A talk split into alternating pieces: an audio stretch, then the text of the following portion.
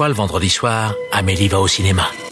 Encore Mais il vient deux fois par semaine maintenant celui-là Triste époque pour le cinéma. Vous trouvez ça normal Mais votre cinéma, votre cinéma, moi je trouve ça irrespirable Bah, j'en connais un qui va bien rigoler en lisant ça. Eh Daniel, explique-moi, c'est quoi le plan là? Je te demande pardon. Nous ne sommes responsables de rien, nous nous excusons d'avance. Bienvenue dans Pardon le cinéma, l'émission qui a décidé de passer en hebdo au moment où toutes les salles de cinéma sont fermées. On est vraiment des gros malins. Bonsoir tout le monde. Bonsoir Bonsoir. Bonsoir Clara, ça va? Je suis hyper contente. Bonsoir Simon. Hola Victor Bonsoir Sophie. Salut Bonsoir Marc. Le cinéma est mort Non, les cinémas sont morts. Ah bah là globalement tout est décédé dans cette émission. Des réals français sont partis réaliser des séries pour des plateformes avec notamment la série Lupin sur Netflix dont une grande partie est faite par le français Louis Le Terrier ou encore Servante saison 2 sur Apple TV toujours supervisée par Night Shyamalan et dont on doit les deux premiers épisodes à Julia Ducournau réalisatrice de Grave. Par manque de présent nous irons ensuite faire un gros retour passé sur la trilogie du parrain de Francis Ford Coppola et notamment la nouvelle version du troisième opus qui vient de sortir en Blu-ray chez nous, épilogue La mort de Michael Corleone. Spoiler Bah oui, mais c'est le titre, c'est pas ma faute. Oh. Mais d'abord, il est l'heure des actus. La vache, encore ces stupides actualités. Les actualités. Au cinéma, c'est comme ça et pas autrement. Ha ha Qu'est-ce qu'on passe au cinéma? Je suis bon. Je demandais à la patronne. Comme d'habitude, nous démarrons ces actus en vous remerciant de nous suivre, que ce soit sur les réseaux sociaux avec le compte Twitter pardon le cinéma où l'on parle de l'actu du podcast ou de cinéma en général, mais aussi sur les différentes plateformes de podcast. Vous pourrez vous abonner pour ne rater aucun épisode ou bien même le noter sur iTunes avec une jolie critique. Si vous voulez soutenir l'émission, vous le savez, il existe la boutique Pardon le cinéma où vous pouvez retrouver des t-shirts, des suites, des mugs et des stickers, ce qui nous permet ensuite de pouvoir acheter du glouglou, du miam miam, mais aussi d'avoir quelques sous-sous dans notre popoche.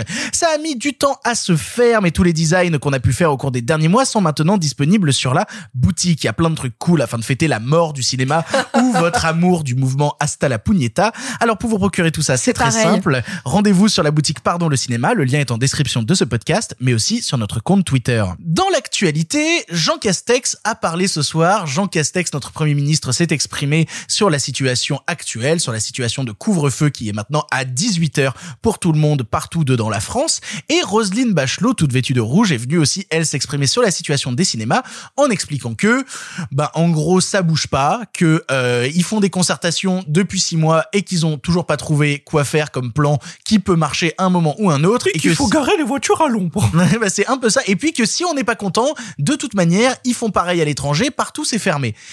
Bah, on s'exprime un peu toujours sur ça, mais qu'est-ce qu'on en pense encore une fois de ces annonces On en pense qu'il est peut-être temps, monsieur Bonnefoy, C'est d'arrêter un peu mon les Dieu. polémiques. Parce que quand même, excusez-nous, mais alors c'est peut-être la Charlie, mais on fait ce qu'on peut. On est en Ça- 2020, on fait des imitations. 2021, 2021. 2021, on fait des Ah imitations. merde, 2021 Non, j'arrête.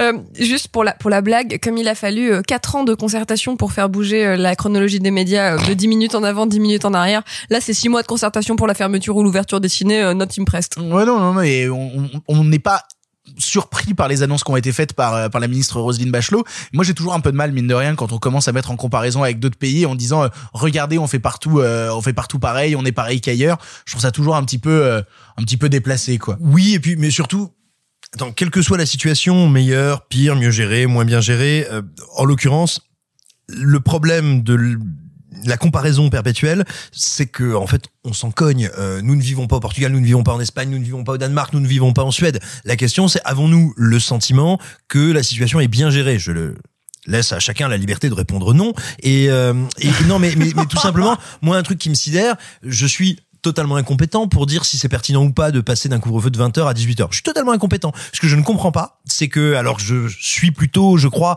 de manière assidue, les médias, je n'ai toujours pas entendu un argumentaire m'expliquant en quoi c'était pertinent. Ça l'est peut-être. Il y a peut-être des raisons de très bon sens pour, euh, pour faire ça. Pour l'instant, je n'en ai pas entendu. C'est pour éviter l'effet apéro, a dit un, un des gars de, de la République en marche. Bah, même le, boss. le, le boss, Ouais. même pour la, la, la propagation du virus social. Pour, Voilà, euh, reprendre sa terminologie. Est un virus. C'est pour que vraiment tu ailles au travail puis tu rentres chez toi. Oui, mais alors, il y a un vrai souci, c'est qu'il va y avoir de l'affluence, d'autant plus euh, dans les supermarchés, euh, puisqu'il va y avoir un, un laps de temps plus court euh, dans les transports, etc. Enfin, ça, ça crée d'autres soucis en vrai. hein. Putain ouais, c'est pas con vu qu'ils ont moins le temps, ils vont aller Et- tous au même moment dans les supermarchés. Ou donc tous le samedi, tous le samedi, le faire samedi. leurs courses. Et, Ah, et putain. puis moi, ce qui me, ce qui me frappe à nouveau, euh, je n'ai pas entendu de. C'est toi qui me frappe, Clara. en tout cas, quand, quand ce n'est pas Clara qui me frappe, ce qui À nouveau n'est-ce pas? Ce qui, ce qui me frappe, c'est aussi que j'ai, mais je ne dis pas qu'il n'y en a pas, mais je n'en ai pas entendu et ça m'étonne, de retour d'expérience, parce que ça fait quand même maintenant quoi, 15 jours, 3 semaines qu'on a des, des départements qui sont euh, en couvre-feu à 18h. Alors, on n'a pas eu de retour là-dessus. Est-ce qu'il y a... Pour le coup, le grand test, on, on a eu les chiffres ce soir justement quand Castex les a annoncés. Là où c'est en train de flamber, notamment plus du côté de, de Bordeaux. Bonjour les Bordelais qui nous écoutent. Bisous. Salut Euh, Bordeaux. euh, vu que ça flambe de leur côté à eux, du côté du Grand Est où il y a eu le, confi- euh, enfin le, le couvre-feu à 18h, et ben les chiffres ont énormément diminué. Ils sont dans les zones plutôt safe maintenant. Moi, Donc, je, euh, je, je salue les, les, les gens de ma région. Du coup, il y a plusieurs villes qui ont euh, contesté le couvre-feu. euh, Plusieurs villes, dont Grasse, que j'embrasse, qui ont dit bah non. Ouais, Non. nos passaran. Mais non, non, pas sa grâce. oh, Oh Nul. 2 sur 10. jeu de mots de Maître Capello. À côté de Maître ça, Benjamin. Ah, Pardon.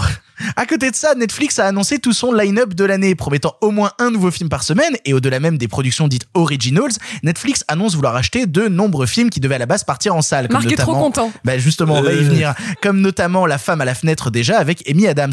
Alors, ça marche pas à tous les coups. Notamment, ils ont proposé à Warner 200 millions pour racheter Godzilla vs Kong, ce que Warner a refusé. Mais on peut déjà annoncer chez eux le premier long métrage de Lin-Manuel Miranda, de Alberi ou encore les nouveaux Jane Campion, Adam McKay, Jean-Pierre Jeunet, Zack Snyder et plein, plein, plein, plein d'autres. Notamment, il y a Noah Baumbach aussi qui a annoncé qu'il ferait un nouveau film encore avec Netflix. Il y en a trop, je peux pas tous les citer. On Blonde, il y a Blonde aussi. C'est qui qui fait Blonde? Merde, j'ai un trou euh, horrible de mémoire. Euh, C'est vrai que ah, t'as un putain. trou particulièrement horrible, Simon. Euh, oui. Non, non, mais mon Dieu. euh, Ah, mais ce, ce, euh, ce gouffre terrible. Euh, euh, Oui, c'est un gouffre terrible ton trou, Simon. Killing Them Softly, l'assassinat Andrew du- Dominique. Merci Andrew Dominique et euh, je t'en Kunedek. Euh, L'assassinat de Jesse James. Ah, par c'est le le. lâche Robert Crawford. Tu sais quoi, c'est la première fois de ma vie que je suis sortie d'une salle de cinéma tellement je me faisais chier. J'ai séché Marc. Wow. Non, mais c'est un des plus grands films américains. J'ai séché Marc. Je crois que j'avais jamais vu ça. Je, euh, ladies Oh and God. gentlemen, Mark is so dry right now, it's fucking crazy on the WWF of Sorry the Movies. C'est incroyable parce que la WWF n'existe plus depuis euh, 98. Maintenant, c'est la WWE. Tes références même au catch sont anciennes. Le WWF, Et ben, ben, en c'est fait, parce que si tu veux, comme comme tous Oui, les bah gens, justement, c'est pour ça qu'ils ont changé le nom. comme tous les gens qui se respectent, j'ai arrêté le catch au sortir de l'enfance. Waouh Gros enculé. Euh... battez-vous. Bon, quitte à énerver Marc un peu plus, on est souvent ici à critiquer cette politique. D'ailleurs, nous couvrons régulièrement certaines sorties pour découvrir à quel point ce sont bien souvent des films mineurs de grands cinéastes. The Midnight Sky, c'est pas du tout mineur. Euh, Quel c'est grand consternant. film. Est-ce que je peux terminer ma C'est un question film majeur d'un cinéaste microscopique, c'est différent. Bref, aujourd'hui, j'ai envie de tourner la question autrement, de faire un peu euh, l'avocat du diable, un peu blasé, je vous l'accorde. Est-ce que c'est pas ça la nouvelle marche du monde maintenant? Est-ce qu'il faut pas s'y habituer et Non, vivre avec? Est-ce qu'on doit encore combattre cette manière de faire des films en fait? Est-ce que c'est pas nous qui sommes Est-ce qu'on doit combattre Amazon? Est-ce que les libraires doivent combattre Amazon? C'est pareil. Bah oui, quand même. En deux points. Euh, premier point, euh, je suis la première surprise de voir que sur mes cinq films préférés de l'année dernière, il y en a deux sur Amazon, euh, sur, euh, Sur Netflix. Netflix. à savoir Uncut Gems et Balle perdue. Mais vraiment, je suis la première surprise. Bref, euh, point 2, euh, en fait, vous n'aurez de toute façon pas le temps de rattraper tous les films incroyables qui sont déjà sortis, donc c'est pas grave si on n'a pas des nouveaux. Bah, c'est un peu dur de le dire comme ça, mais même Marc, toi, tu peux trouver peut-être des belles choses à dire sur Netflix. Notamment, ils ont annoncé aujourd'hui un partenariat avec la Cinémathèque pour la restauration du Napoléon d'Abel Gance. Tu vas être heureux d'aller voir à la Cinémathèque Napoléon avec un logo Netflix au début, ça va être rigolo. Et euh, non, euh, parenthèse très courte parce que c'est un sujet qui m'intéresse beaucoup et que ça répond à pas mal de questions que les gens posent sur Netflix s'intéresse un peu de loin vaguement au patrimoine. Ils avaient contribué, enfin, financé la restauration du film inédit d'Orson Welles, The Other Side of the Wind, qui restait euh, trois jours dans les mémoires et qui ensuite a disparu dans les limbes de Comme l'algorithme. très souvent avec les films Netflix. hein. Voilà. qui était entre- ta première couverture. euh, qui était entre autres ma première couverture de la revue et et il y a comment dire il y a deux ans trois ans ils s'intéressaient pas du tout quasiment pas au patrimoine et depuis deux ans trois ans ils ont fait beaucoup d'acquisitions auprès de di- différents catalogues sur le canal MK2 etc pour enrichir et pour devenir une plateforme un peu plus intéressante sur euh, bah, les films anciens que ce soit des films des années 80 ou avant Et puis même, il y a du Truffaut, il y a du Godard, il y a plein de choses. La collection Claude Sauté depuis le 1er janvier. Ah. Exactement. Et donc euh, vient maintenant le temps où ils vont commencer à prendre ces trucs-là plus en amont, donc financer des restaurations comme ils l'ont fait avec le Wells.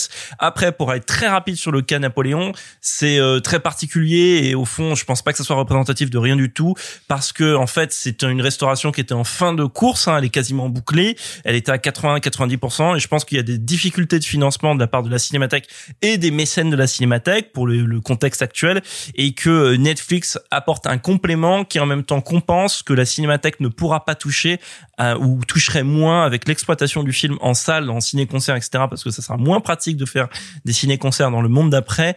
Donc, euh, bah, je vais pas dire que c'était prévisible, mais de l'autre côté, quand j'ai vu le truc tomber, je ne suis pas fondamentalement surpris. Et en plus, Cinémathèque a déjà fait plusieurs événements euh, collaboratifs avec Netflix. Oui, mais à titre personnel, ça te rend heureux ou pas? Non, non, à titre personnel, ça m'emmerde, surtout pour Abel Gans qui toute sa vie s'est battu contre ce- l'hégémonie du cinéma américain et son emprise sur le, le, le monde, quoi. Mais C'est un peu cynique au final. mais mais mais de l'autre côté, je veux dire, les, les gens de la cinémathèque, quand même, c'est c'est une décision qui est lourde de sens et donc s'ils le font, c'est que l'argent était là et peut-être pas ailleurs, aussi malheureux que ce soit. Et attends, dernier point et dernier point et après je vous laisse.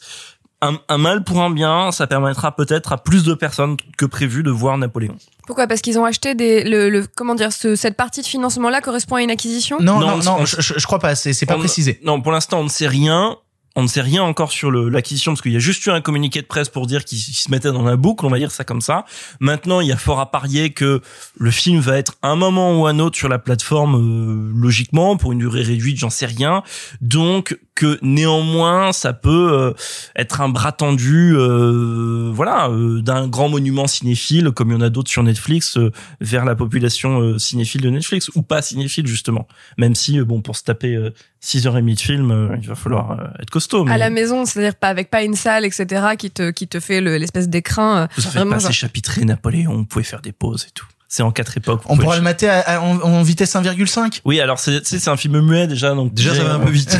Déjà, l'image va un peu vite. que, que des entreprises capitalistiques comme Netflix participent, on va dire, par accident ou de manière satellite à la vie cinéphile, c'est pas une première. Hein. Je vous rappelle qu'il y a quantité de films, notamment des films de Malik, par exemple, qui ont été distribués par, par EuropaCorp, qu'à une époque, TF1, via sa filiale de distribution, distribuait beaucoup de films primés à Cannes. Attention, c'est une bonne chose. Profitons-en, c'est de la visibilité pour ces œuvres-là, mais ça n'est jamais autre chose que du maquillage et de la cosmétique pour ces entreprises. Ça ne les rend pas maléfiques, ça ne les rend pas bonnes.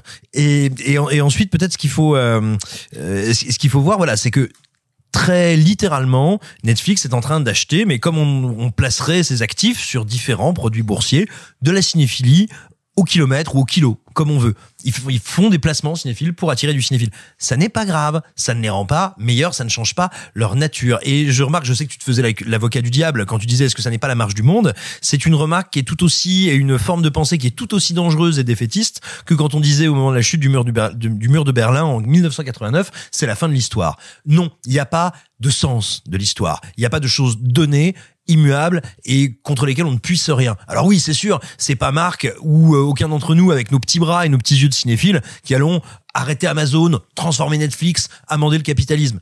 Certainement pas. Néanmoins, il y a une seule chose dont on est absolument certain, enfin plutôt deux choses, c'est que considérer l'art strictement comme un marché, ça le détruit toujours. Tous les pays qui ont considéré le cinéma comme un pur et simple marché ont perdu la diversité, la production locale et généralement le maillage des salles le, et la qualité de diffusion.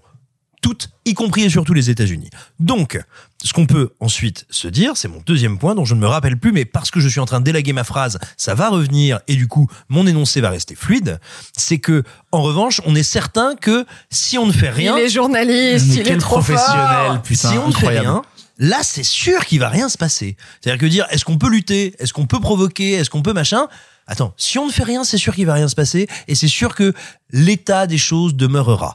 Maintenant, ça veut, c'est justement pour ça qu'il ne faut pas être fataliste et qu'il faut aussi rappeler que, eh ben, ces gigantesques multinationales qui pour quelques-unes comptent parmi les GAFAM, se pose la question de leur démantèlement, se pose la question de l'antitrust. La loi antitrust américaine de 59 qui leur interdisait de posséder des salles de cinéma, il faut peut-être se poser la question maintenant qu'ils n'ont plus besoin de salles de cinéma, mais qu'ils ont des plateformes SVOD. Bref, il y a quantité de moyens, il y a quantité de nécessité de prise de conscience, et c'est à nous qui nous intéressons au cinéma, certes comme divertissement, certes comme produit, mais aussi comme œuvre d'art, de tout simplement, si j'ose dire, prêcher la bonne parole. Si tu me laisses rajouter une micro-information, non, c'est juste que, alors on n'en sait pas trop encore parce que c'est très flou, ça vient d'être annoncé le truc avec la Cinémathèque. Il est aussi très possible que ce qui est annoncé comme un grand mécénat, Netflix mécène de la Cinémathèque française, rentre dans les obligations de financement de Netflix. Ah, c'est pas étonnant. Ça hein. marche pas comme ça. Actuellement en France, euh, les chaînes de télé et euh, les chaînes de télé doivent consacrer une partie de leur chiffre d'affaires annuel à du à de à de l'aide à la production euh, de cinéma en langue originale française euh, sous forme de préachat en général, euh, donc de préachat de la diffusion, d'avoir les droits de la diffusion. Ok. Euh, les taux varient un peu en fonction de si t'es un privé, si t'es un public et si t'es à péage. Péage, ça veut dire Canal+. Et donc du coup, jusqu'à présent, les acteurs de la VOD et de la SVOD faisaient chat perché. C'est-à-dire qu'ils n'étaient pas tenus de contribuer à l'exception culturelle française en consacrant une partie de leur chiffre d'affaires annuel à des préachats de la production, pardon, des préachats d'œuvres d'œuvres de langue originale française. Et donc depuis cette directive SMA, ils doivent le faire. Je sais pas quand est-ce que ça se met en place, mais je crois c'est le cas depuis le 1er janvier. Sauf qu'en fait, ton hypothèse, Marc, est, est assez intéressante de dire que peut-être que ça rentre dans le pourcentage qu'ils doivent consacrer, etc. Euh, en fait, ça marche pas comme ça. Il faut que ce pourcentage de ton chiffre d'affaires soit consacré à de la production de films en langue originale française.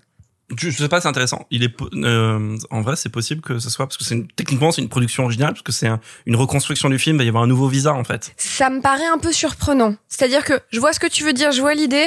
Ça me paraît ne pas être l'esprit de la loi euh, de euh, de contribuer à des restaurations.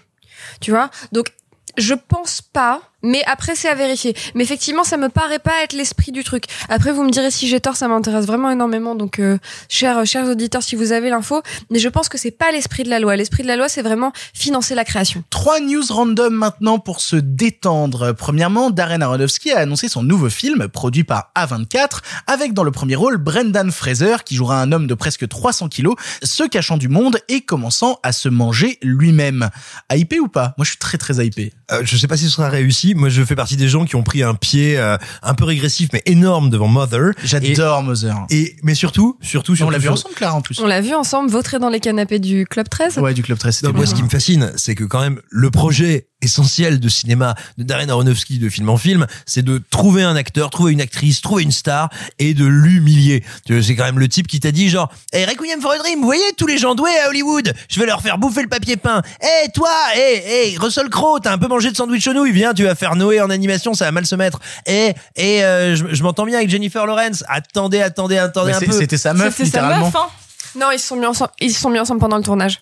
Et ils se sont séparés à la fin. Et elle a cassé son diaphragme. Vous vous rappelez pas de cette histoire? Ah non. Elle avait un dispositif contraceptif euh, interne qui, donc un diaphragme, ça ressemble un peu à une espèce de, de demi-sphère euh, que tu te mets au fond d'eux.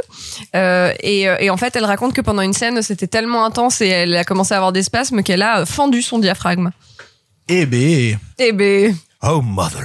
Et, euh, et donc là, il a trouvé Brendan Fraser, qui est le, le chouchou des années 90, de la fin des années 90, qui a été vrai, euh, Sophie? Ah si, ah la momie. Moi c'était euh, le premier film qui m'a fait peur quand j'étais enfant. voilà, mais, Ever. mais, mais, mais qui est cet acteur qui a souffert de, de lésions et de blessures assez graves dues au tournage très intense des momies, justement, qui est cet acteur qui a révélé il y a quelques mois, enfin dans le, le sillage de MeToo, avoir été la, la victime de d'agression et de harcèlement sexuel de la part de l'ancien, de l'ex-président des Golden Globes. Enfin voilà, qui est un type qui a souffert et qui ne s'est pas retiré des voitures pour rien. Et ben, écoute, c'est à lui qui va confier le rôle d'un mec de 300 kilos qui s'auto-cannibalise, ce qui, si ma mémoire est bonne, est de l'autophagie. J'ai envie de dire merci Darren, merci Darren de nous rappeler que, eh ben, des fois, c'est affreux. Non, c'est rigolo d'être affreux. Je ne sais plus. Enfin bref, il va encore sadiser un acteur et j'avoue que ça m'excite un peu. Deuxième news random, OSS 117 Alerte rouge en Afrique noire fait reparler de lui puisqu'un deuxième trailer est sorti en ligne et se fait incendier par pas mal de gens criant que bah ça a l'air nul quoi, que le film serait raciste, oh, pas du tout dans l'esprit du précédent OSS 117. Tout ça décidé sur 1 minute 15 de bande-annonce.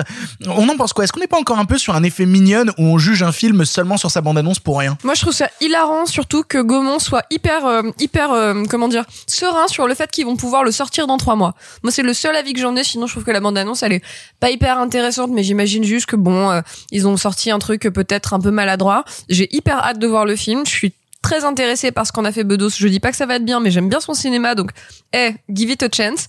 Mais par contre, ce qui m'interpelle vachement, c'est Gaumont, qui est vraiment pépouse sur le fait qu'ils vont réussir à le sortir euh, dans trois mois. alors qu'ils ont repoussé une énorme partie de leur line-up à novembre. Non, alors moi je je vais pas m'exprimer sur le film tout simplement parce que j'aime beaucoup les deux précédents, parce qu'on parle là d'une bande-annonce et que donc par définition on ne parle pas du film. En Exactement. revanche, il y a quand même quelque chose moi qui me frappe en termes de et je parle bien de la bande annonce euh, en termes d'esprit, de regard, de, de problématique, d'angle de vue de point de vue, pardon, d'angle. Euh, c'est un truc tout bête. Les deux premiers étaient des désengages joyeux et aigrillards d'un certain esprit français, dirait-on, et, et que je trouvais merveilleux et que j'adore. Et là, ce qui me sidère, c'est que c'est pas un film qui se moque de son époque. On nous dit déjà que c'est un film qui se moque de notre époque, qui nous dit genre, eh ben figurez-vous qu'aujourd'hui on peut plus rien dire avec le racisme. En tout cas, c'est ce que la bande-annonce nous vend, hein, littéralement dans les répliques. Et j'espère que ça n'est qu'un effet de la bande-annonce, parce que les mecs, si vous avez fait ça, vous n'avez rien compris. Ce qui serait vraiment une première fois. Je pense pas qu'il soit envisageable que Nicolas Bedos dise des choses bêtes ou n'ait rien compris. Je pense que ça ne lui est jamais arrivé euh, depuis le début de la journée. Après, on rappelle quand même que ce n'est pas lui qui écrit le film, mais bien Jean-François Alain, scénariste des deux premiers OSS.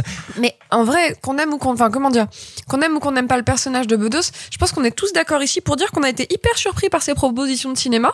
Oui. Donc en fait, je C'est suis- con, j'ai la bouche pleine. c'est justement, c'est tout est calculé. Euh, et donc du coup, je suis vraiment intéressée par ce qu'il pourrait faire de, de ce film-là. Donc en vrai, euh, please euh, hit me. Et du coup, dernière news random. Alors ça, vraiment, je suis allé chercher le fond du fond du tuyau. Bruce Willis s'est fait sortir de force d'une pharmacie aux US parce qu'il refusait d'y porter un masque. Dernier grand rôle de Bruce Willis. Non, vraiment, il s'est fait sortir de force d'une pharmacie parce que bah, il- Eh, on lui a dit Bruce- mettez votre masque. eh, Bruce Willis c'est un gros con, on savait pas. Alors C'est vraiment, incroyable. Épisode 3700. J'ai quand même, enfin, j'avais vu la, la masterclass de, enfin, le spectacle entre guillemets de Kevin Smith euh, sur son podcast. Il le faisait en live et tout, et ça dure quand même trois heures et quelques, voire quatre. Il avait quand même passé une heure entière à dire que Bruce Willis est un connard. Donc ça me surprend pas. Il avait vraiment dit qu'avec tous les acteurs avec qui il avait tourné, de euh, tout- toutes les personnes qu'il avait rencontrées dans sa vie, Bruce Willis c'était le pire. Donc au final. Ça, ça juste, ça concorde, enfin, ça donne du crédit aux propos de Kevin Smith. Il y a le, je, je connais pas l'intitulé exact de son poste, mais genre le chef de la rubrique techno de, je crois que c'est BFM, qui a dit que Bruce Willis était une carène. Du coup, moi, ça me fait beaucoup rire. C'est un peu ça. Bon allez, c'est parti. Cette semaine, on vous parle dans le présent de séries faites par des réals français Cocorico. Et on démarre tout de suite avec la dernière sortie Netflix, Lupin dans l'ombre d'Arsène. Vous m'avez sous-estimé. Parce que vous m'avez pas regardé. Vous m'avez vu, mais vous m'avez pas regardé.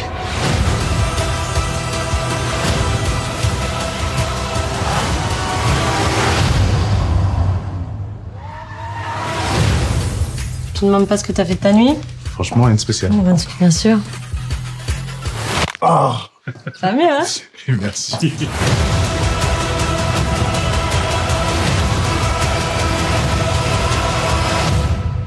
Lupin est une série produite par Gaumont et diffusée sur Netflix, dont les trois premiers épisodes sont réalisés par Louis Leterrier, à qui on doit déjà sur Netflix la série Dark Crystal, mais surtout au cinéma Le Transporteur 1 et 2, L'incroyable Hulk, Le choc des titans ou encore Insaisissable. Hommage moderne à l'œuvre de Maurice Leblanc, on y suit Hassan, passionné de romans d'Arsène Lupin, commettre des vols toujours plus exceptionnels afin de venger son père, disparu dans une machination orchestrée par des grands bourgeois il y a plus de 20 ans. Je vais laisser commencer Simon parce que je crois que tu as pas mal apprécié ce Lupin de 2021. Alors moi, il faut savoir que j'allais voir Lupin comme la vache au taureau, hein. c'est-à-dire que les séries françaises euh, produites par Netflix, généralement c'est un cauchemar, c'est la croix et la bannière. Sauf Marianne. Oui, mais, mais, mais je te dirais, après les trois premiers épisodes, hein, moi les trois premiers épisodes de Marianne, je passe un mauvais moment et tout d'un coup je trouve que la série trouve son tempo, trouve son rythme, bref. En gros, aucune série À française part Netflix... Non, je rigole. ça va mal se mettre. Aucune série euh, française sous la, la houlette Netflix ne m'avait convaincu jusqu'à présent. Et là, eh ben, je découvre une série qui, alors, ce qui est intéressant, peut-être en partie à son corps défendant, comprend parfaitement comment est-ce qu'on peut et comment est-ce qu'à mon sens on doit aujourd'hui adapter une œuvre euh, l'œuvre de Maurice Leblanc.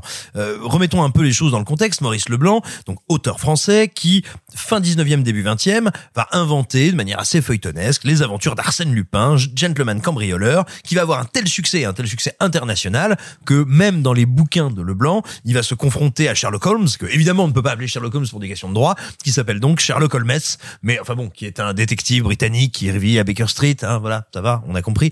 Et ce qui est intéressant, c'est que Lupin est devenu un personnage, une, des figures centrales au cours du XXe siècle de la culture populaire, de la culture collective française.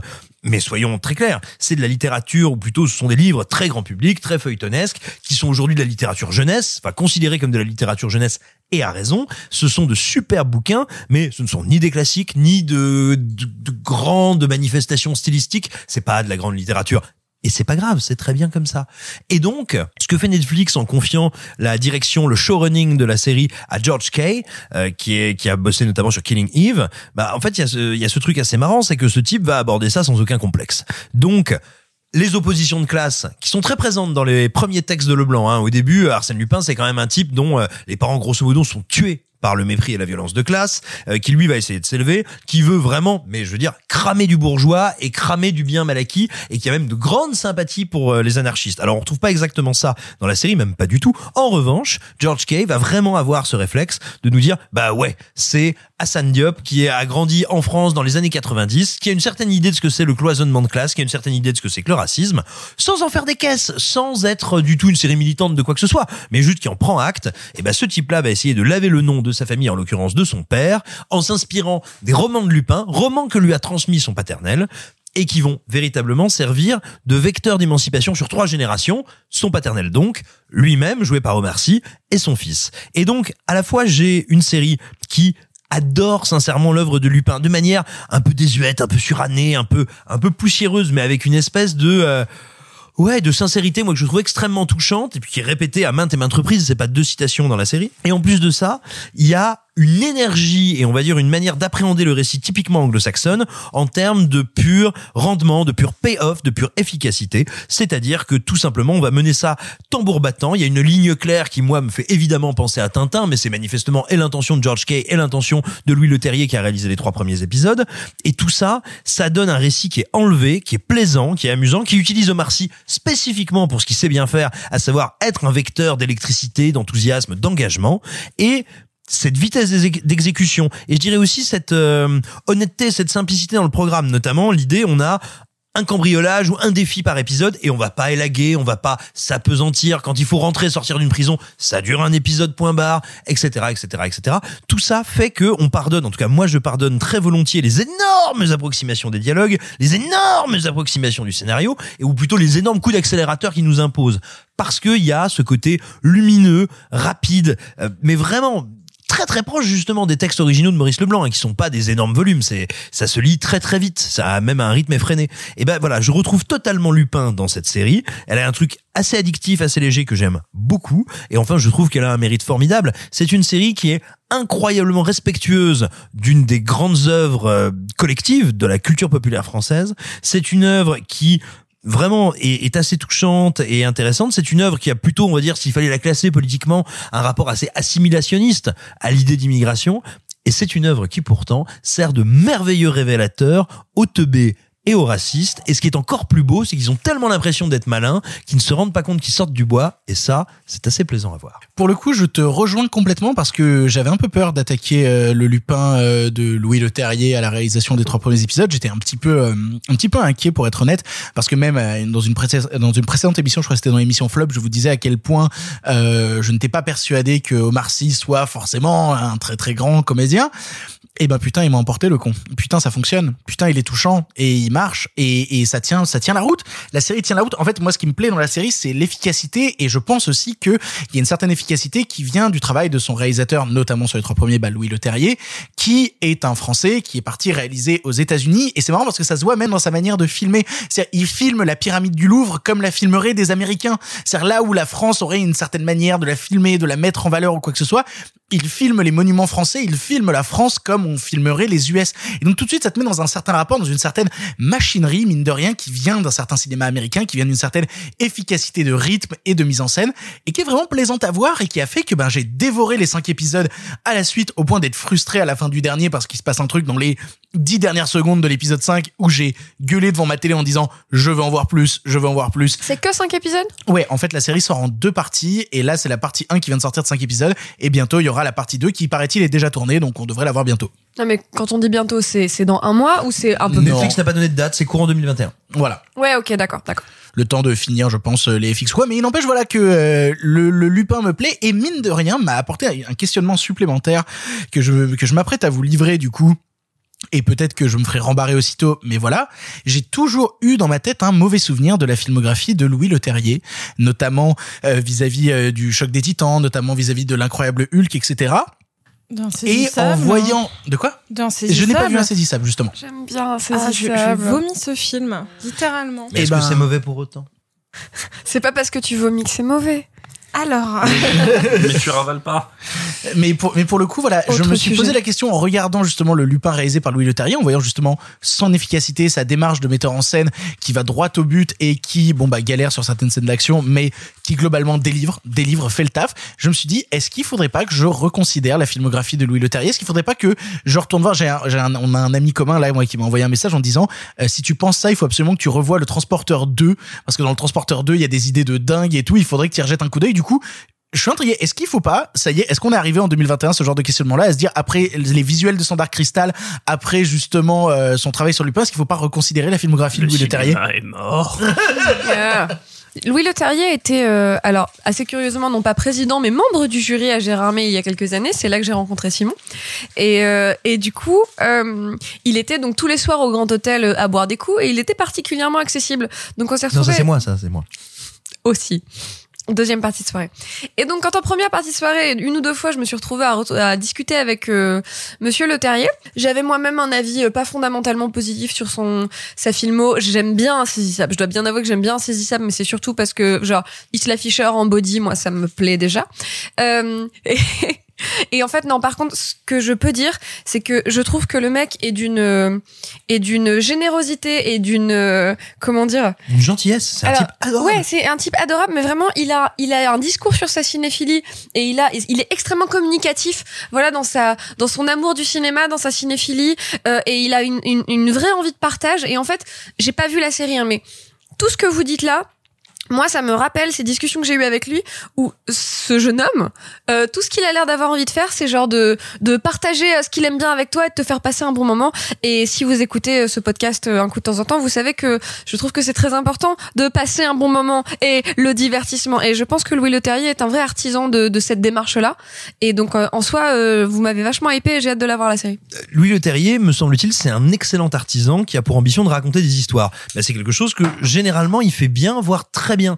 Pas comme un auteur, pas avec une, euh, on va dire, un sens de la disruption ou des révolutions visuelles incroyables, mais c'est un bon narrateur. Je suis désolé, son Hulk, c'est un des meilleurs Marvel parce que techniquement Non. encore. Alors t'as vu des films Marvel? Parce que Ouais, c'est pareil mais nul quoi. Et euh, Non, putain, ça, c'est dur, un ça, de très dur. loin pour moi un des meilleurs Marvel, mais vraiment tout en haut, de très loin, un des mieux construits, un des plus proches de l'idée de comic book, un des plus légers et superficiels dans le bon sens, qui prend en compte l'idée d'être un numéro épisodique, techniquement solide, avec des personnages caractérisés de manière un peu bourrine, mais ça tient très bien la route. Euh, son choc des titans, alors ça n'a évidemment rien à voir avec le classique de Harryhausen, évidemment. Il n'empêche, c'est une série B surgonflée. Hyper fun, hyper généreux. Mais oui, ultra généreuse, ultra marrante, avec quantité de scènes qui sont excellentes. Il a Et même réussi. Eh, Attends, la première fois que je l'ai vu, j'ai même cru que Sam Worthington jouait bien.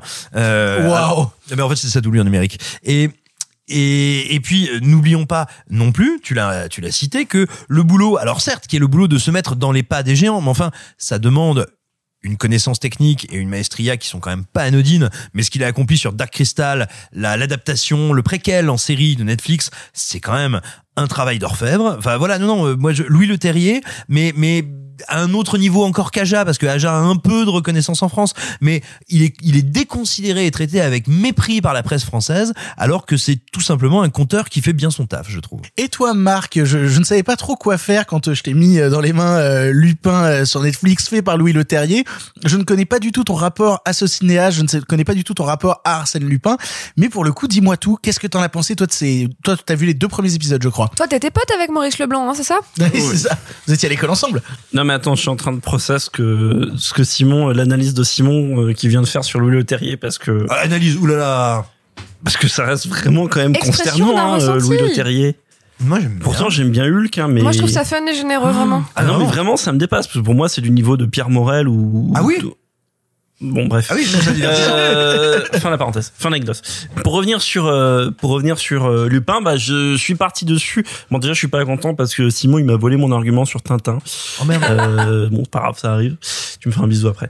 Euh, pour revenir sur Lupin, euh, c'est c'est une série, c'est typiquement l'archétype de production avec laquelle on va partir avec tous les a priori du monde, particulièrement quand on s'appelle quand on s'appelle Marc Moquin, parce que euh, parce que C'est vrai, c'est drôle parce non, que c'est parce vrai. que parce que Netflix, parce que oh putain ça pue un peu le projet adaptation contemporanéisée de euh, Maurice Leblanc et tout et puis Sur Sherlock, ça avait, enfin, ça avait très très bien marché, mais, mine de mais rien. je n'ai pas vu et je ne regarde pas de série parce que j'ai pas de temps à perdre mais euh, je Touché. Euh, la violence. Non mais et ainsi de suite. Non mais vraiment par contre sincèrement je regarde pas de séries ou peu de séries donc et et, et donc j'ai j'ai j'ai encore moins d'affection pour pour pour ce genre de production. Bref, j'ai regardé ça et en fait euh, j'ai été positivement surpris. Alors je serais pas je je- j'aurais pas autant d'éloges que que Simon parce que pour moi ça ne va pas plus loin que qu'on va dire un truc euh, passablement divertissant. Euh, mais le divertissement est important. Mais euh, euh, Oubliez qu'on va je- mourir, job à plein temps. Exactement, mais je, je bute un peu plus que Simon sur les, les deux principaux défauts du film qui sont donc l'écriture scénaristique parce que pendant l'épisode on s'en rend pas compte, ça passe il y a des béances hein, vraiment de, de scénario mais genre c'est bête, hein, euh, des incohérences. Et, d'un di- et dites donc, chef, ça ressemblerait pas au crime de Arsène Lupin, vous savez, le, le, le fameux gentleman cambrioleur. Ah non, mais le dialoguiste, il y a des moments, tu te dis, c'est la fausse Marianne, la fausse des Marianne de l'intelligence. Mais non, non, mais en plus c'est c'est incohérent d'un épisode à l'autre, mais c'est incohérent au sein du même épisode. Enfin bon, pendant le visionnage, on s'en rend pas compte, donc on se dit que là, je suis d'accord avec Simon, on trouve une force de narration qui, malgré les incohérences scénaristiques, te dit, bah euh, écoute, c'est pas grave, Omar Sy est le moteur du, de ce truc-là, ça passe tout seul. Et c'est vrai qu'Omar Sy propulse le truc pas si mal, sachant que tout le monde à côté de lui joue vraiment très mal. Donc euh, non, mais les seconds rôles, je les trouve assez catastrophiques. Et moi qui aime euh, ou qui ai aimé vraiment Nicole Garcia, la voir, euh, euh, comment dire, toute, euh, euh, j'ai pas le mot pâle, euh, euh, oh, comment dire, euh, Altéré.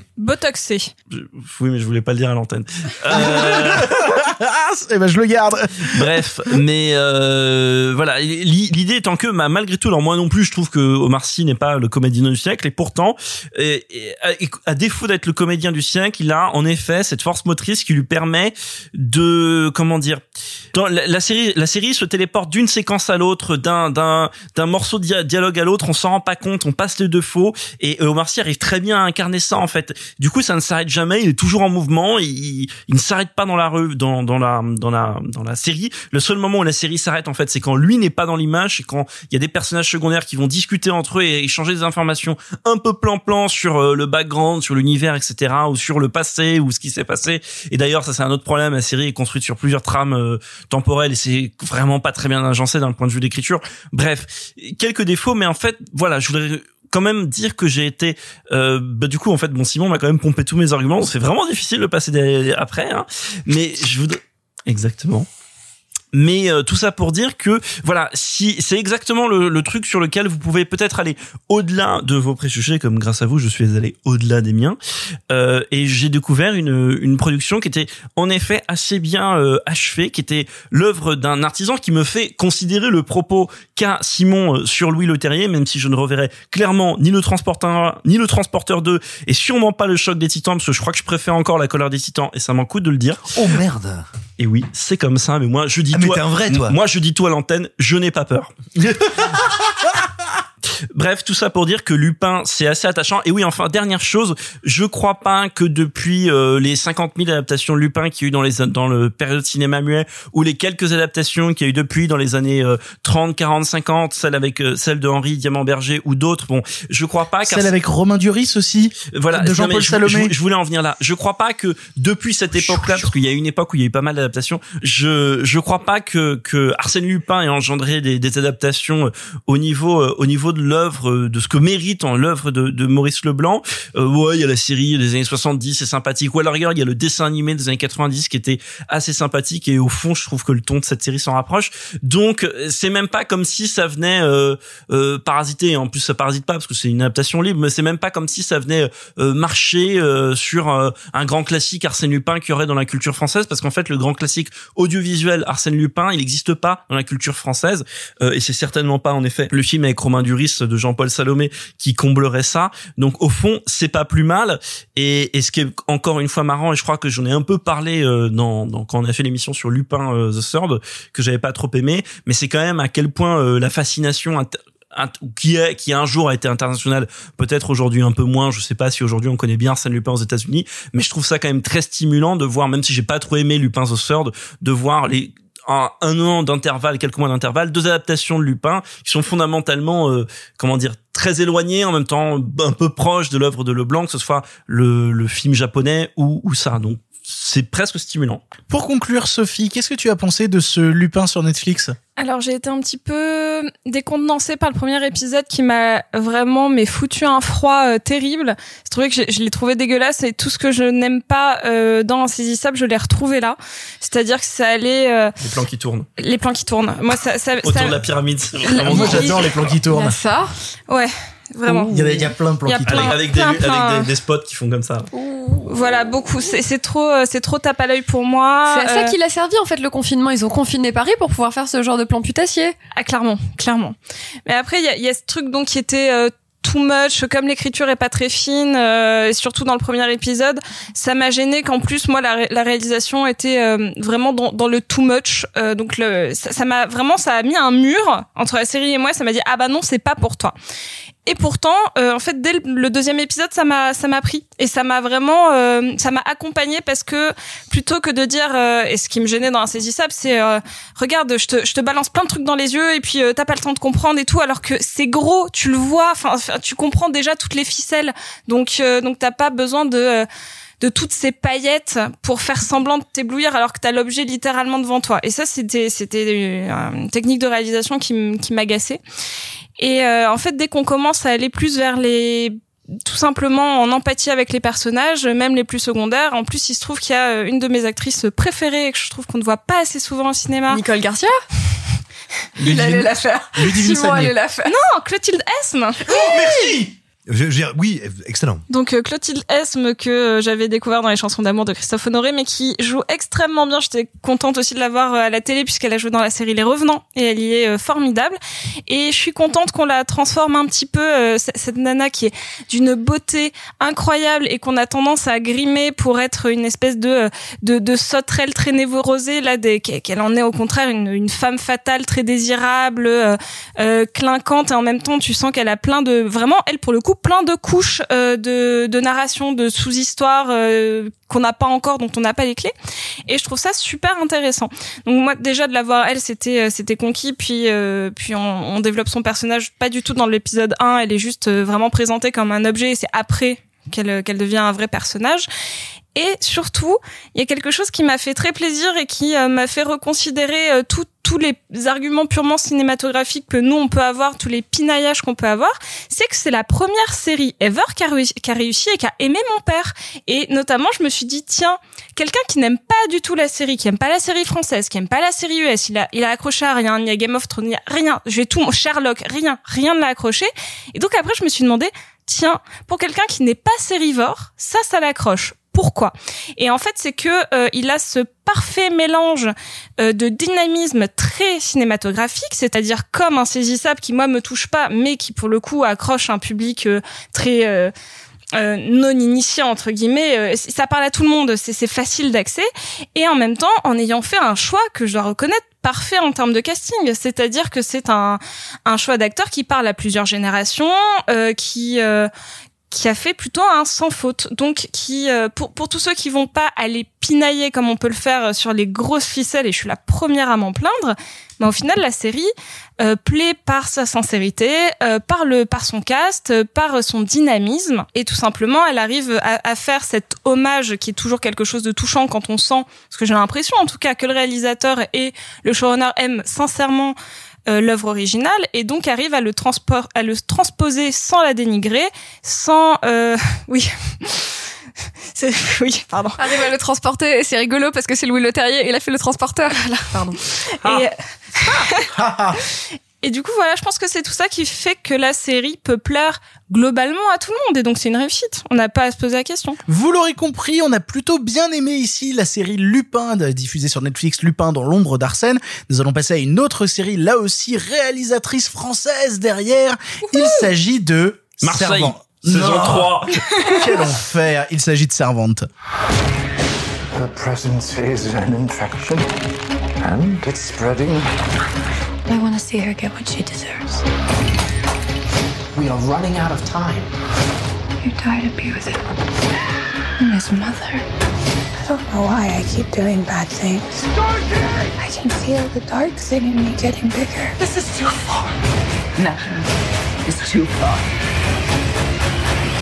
I hope that you will consider me as a responsible and moral guardian for your son.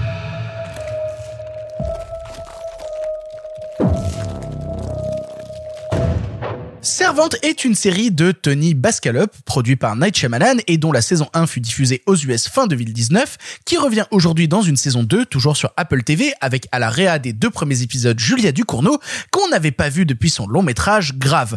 On reprend exactement là où la saison 1 s'est arrêtée, une famille avec un bébé disparu tente de se reconstruire avec l'aide d'une babysitter maison vraisemblablement liée à un culte étrange à une secte disparue depuis des années plus que la série, on avait envie de voir ça pour le retour de Ducournau derrière la caméra. Et du coup, euh, expérience concluante, Clara?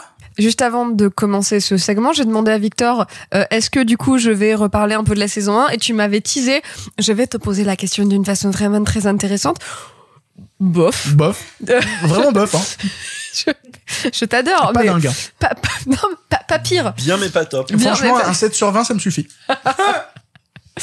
Euh, il ne serait pas peu dire que de de hurler mon amour à- au film grave et donc au travail de Julia Ducournau. Euh, euh, De toute façon, ça va très vite si vous voulez voir tout ce qu'elle a fait. Il y en a pour, euh, je dirais, trois heures au total.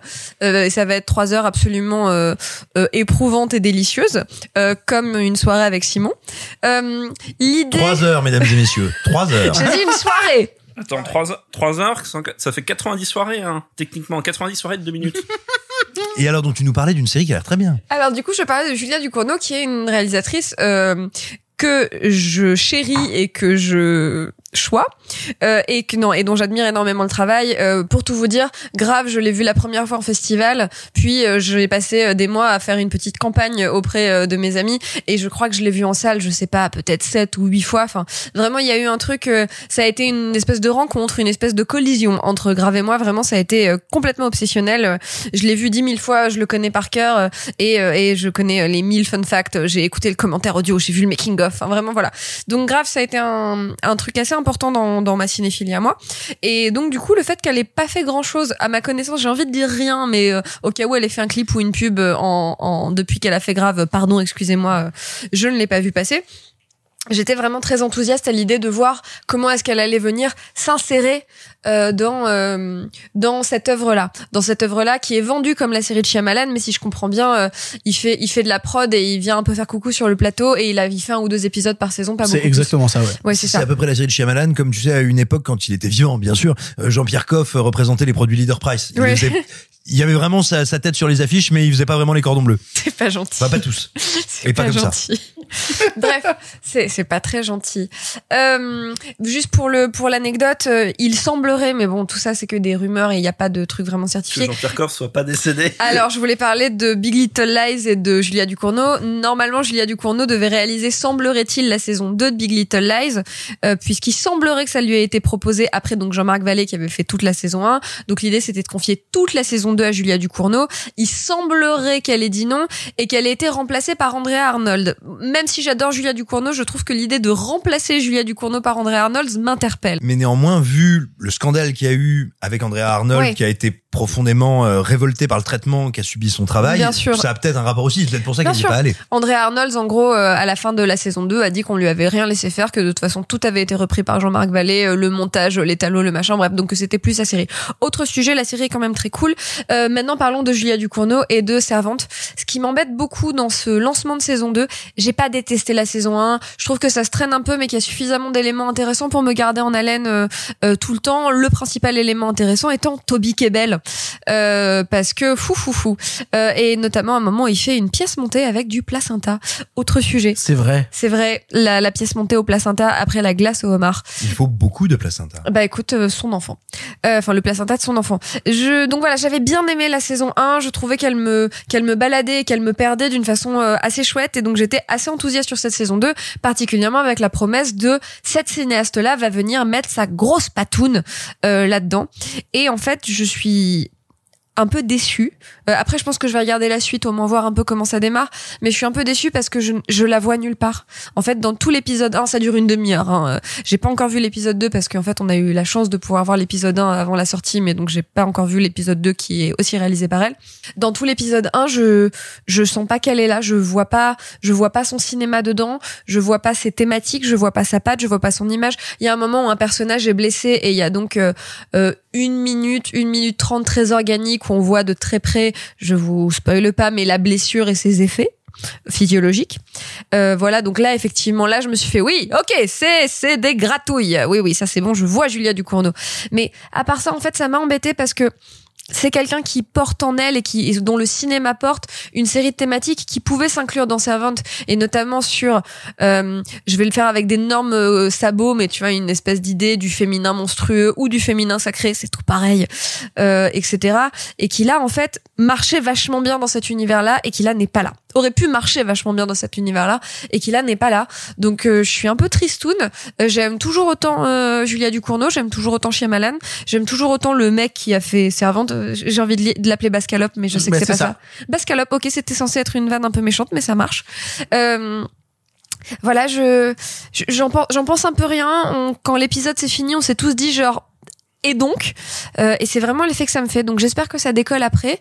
Euh, je crois que ça décolle pas beaucoup puisque quelqu'un autour de la table a vu la moitié de la saison à peu près Mais d'ailleurs, je crois que cette personne est sous embargo, donc elle ne nous dira pas qui c'est. bien Hein sûr je ne dirais pas De acuerdo, non le. Je- je- excuse-moi je savais pas C'est Marc, il aime tellement les séries. Ouais, c'est nul, c'est nul, c'est nul à chier, c'est nul à chier, c'est nul à chier. Non, mais, Et grave, en fait- c'est pas bien non plus. Non, j'ai rien dit. Euh, au revoir non, c'est une Euh, blague. donc voilà je, je voilà Mais pour le coup, je suis assez d'accord avec toi. En fait, ce qui m'intéressait de mettre en comparaison Lupin et Servante, c'était justement sur comment leurs pattes euh, de cinéaste arrivaient à rentrer dans une série, etc. Et là où je trouve qu'on sent vraiment Louis Leterrier quand on regarde euh, Lupin. Euh, après, il a l'avantage aussi d'être le premier épisode de la saison 1, donc de pas arriver après d'autres épisodes et de pouvoir un peu démarrer comme sur une feuille blanche, en et fait. puis d'être beaucoup plus établi que Julia Ducournau quand même. C'est-à-dire que aussi, tu vois, Louis Leterrier, il peut vraiment dire c'est moi qui commande. non, ce mais que peut ça. pas encore faire Julia Ah Ducournau. bah clairement commande rien vu que ça ressemble en fait à tout le reste de la saison. Ça ressemble à la saison 1, c'est-à-dire que moi je suis content de retrouver les personnages, notamment Rupert Grint qui descend une bouteille de vin par épisode. Donc Comment ça fait ça, vraiment plaisir. Et du coup, bah, bah, je suis content de retrouver cette histoire et d'avoir la suite et d'enfin savoir euh, qu'est-il arrivé à Ellen Grayson, ça fait plaisir. Et en même temps, bah euh, moi qui étais un peu hypé par me dire quelle va être la suite de Julia Ducournau, bah si c'est tomber dans le cinéma américain et devenir un produit quelconque euh, qui n'a aucune forme et qui a juste à s'adapter à ce que demandent les prods pour rentrer dans un moule, bah ça m'intéresse pas. Ça m'intéresse pas. Alors je sais qu'elle prépare un second long métrage en France là qui s'appelle Titane, qui je crois est déjà tourné avec Vincent Lindon. Donc euh, j'ai vraiment très très très très hâte de voir ça. Distribué par Diafana. Ah yes, bah coucou Diafana. Il n'empêche que euh, voilà, là sa tentative aux US de, de s'insérer dans un truc comme ça me me déçoit parce que j'y vois pas grand chose d'intéressant si ce n'est bah un prolongement de la série quoi et pas pas quelque chose peut-être un peu à part comme on avait pu l'avoir justement euh, je pensais notamment euh, chez HBO quand il y avait eu euh, certains épisodes réalisés par putain tu me l'as dit tout à l'heure le nom du réalisateur Simon euh, sur, sur Game of Thrones Euh, Neil Marshall. voilà, sur Neil Marshall, où quand il prenait à bras le corps certains épisodes, comme notamment la bataille des bâtards, ou quoi, où il y avait vraiment quelque chose qui tranchait avec le reste de la série et qui donnait quelque chose qui, moi, je, enfin, que je trouvais très plaisant et très satisfaisant.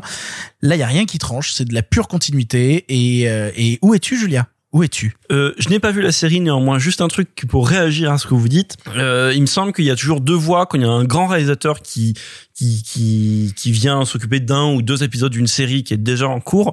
Euh, soit c'est en effet un truc qui va prendre un bras le corps, totalement s'approprier quand les séries le permettent, et, et soit où il faut pas perdre de vue cette dimension-là plutôt que de crier, euh, enfin d'être un peu défaitiste, euh, genre oulala euh, du Cournot, qu'est-ce qui se passe? C'est de ne pas oublier aussi que pour beaucoup, bah, c'est une rente monétaire de se taper un épisode, un ou deux épisodes de série, que ça prend moins de temps. Et Oui, mais Julia Ducournau, à- de ce qu'on a vu dans les médias, hein, je la connais pas, euh, c'est pas des bruits de couloir, c'est vraiment de ce qu'on a vu dans la presse, aurait refusé une série de trucs comme ça en disant que c'était pas assez satisfaisant, notamment en termes de liberté artistique, machin, et a accepté celui-là. C'est ça en fait mais, qui est mais très elle a refusé interpellant. toute la saison. Non, c'est non, c'est sur une autre série qu'elle a refusé toute la saison. Oui, je veux oui, dire sur, sur- Big sur Big Little Little Lies. Lies. Non, mais- là, elle fait que deux Oui, épisodes. oui, bien sûr, mais tu vois, Ce de que je veux dire, c'est que ça demande un investissement moindre. J'entends, mais de ce que nous en savons, on lui a proposé quand même plein de trucs et elle a dit non à tout. Et ce qui vraiment est très interpellant, ça fait quoi, trois ans grave? Ouais. Voilà, ce qui est même, non, même un peu plus, hein, je dirais quatre. 13. Ah oui, non, 2016, 2016. Ouais, c'est ça. Ça fait presque cinq ans, tu vois, euh, de entre Cannes, la sortie, blablabla. Mais euh, donc, tu vois, ce qui était très interpellant, c'est que semblerait-il, elle a refusé beaucoup de choses. Encore une fois, j'ai pas une connaissance euh, encyclopédique de pile tout ce qu'on lui a proposé, etc. Mais voilà. Donc du coup, c'était très intéressant de se dire, ah, la série de Shyamalan, c'est du marketing, mais la série de Shyamalan, elle va. Cool, j'entends ce que tu dis hein, sur pas beaucoup de temps, machin, mais il y a vraiment ce truc où comme elle est supposée d'après la couverture médiatique, avoir refusé plein de trucs. Là, tu vois, on était vraiment bouillant de la voir dans ah enfin le premier truc qu'elle refait derrière grave. Tu vois ce que je veux dire? Du coup, je me tourne maintenant vers Sophie. Sophie, toi aussi, tu as vu ce premier épisode de Servante saison 2. Qu'est-ce que t'en as pensé? Elle est où, Julia? Bah globalement, je sais pas où elle est. Euh, je suis complètement d'accord, en grosso modo, avec tout ce que vous avez dit sur le fait qu'on on s'en passe à patte. En fait, euh, j'ai enchaîné la fin de la saison 1 et le début de la saison 2. En fait, il n'y a aucune euh, différence que ce soit de découpage, de photos, de rythme. Euh, en plus, d'un point de vue purement série, moi, l'épisode 1 me laisse vraiment sur ma faim parce qu'il n'apporte rien. Euh, en revanche, euh, elle explore un peu plus. Mais encore une fois, tu l'as dit, hein, mais le, elle, elle l'explore. Ça dure une demi seconde, mais c'est le seul moment où je l'ai où je l'ai retrouvé, c'est qu'il y a un. Je vais pas développer spécialement la scène, mais qu'il y a un truc qui est amené tout au fil de la série, c'est que euh, euh, le personnage du père euh, perd peu à peu ses sens, grosso modo. Et là, dans le dans l'épisode euh, 1 peut-être euh, le, le dernier épisode de la saison 1 ou le premier de la saison 2, il commence à perdre le, la sensation de toucher. Et donc là, il y a un peu quelque chose, mais je me dis oui, bon bah c'est certainement écrit là de toute manière, c'est dans le scénar et euh, ce qu'elle en fait, c'est juste, elle sait faire du body horror, elle sait le, elle sait piquer, elle, elle sait euh, gratouiller sans être euh, de manière trop frontale euh, dans le gore, mais de savoir, euh, il y a rien de plus douloureux de manière générale dans l'horreur que la petite blessure. C'est vraiment euh, Le paper cut. le paper cut, euh, le, il y a toujours cette putain de punaise sur une marche ou ce clou qui sort et une nana qui marche dessus et il y a toujours ça. Et là en fait, elle vient faire ça exactement, c'est-à-dire que plutôt que de euh, d'avoir une effusion de sang ou une, une énorme euh, une énorme balafre parce que je pas dire ce que c'est parce que c'est peut-être le seul truc intéressant de l'épisode, euh, elle vient te faire mal, elle vient vraiment euh, te gratter comme elle le faisait dans Grave sur les, les petites choses. Donc à la limite, est-ce qu'elle l'exploite dans l'épisode 2 avec cette euh, ce, ce fil rouge? Est-ce que c'est le seul truc qu'elle a pu?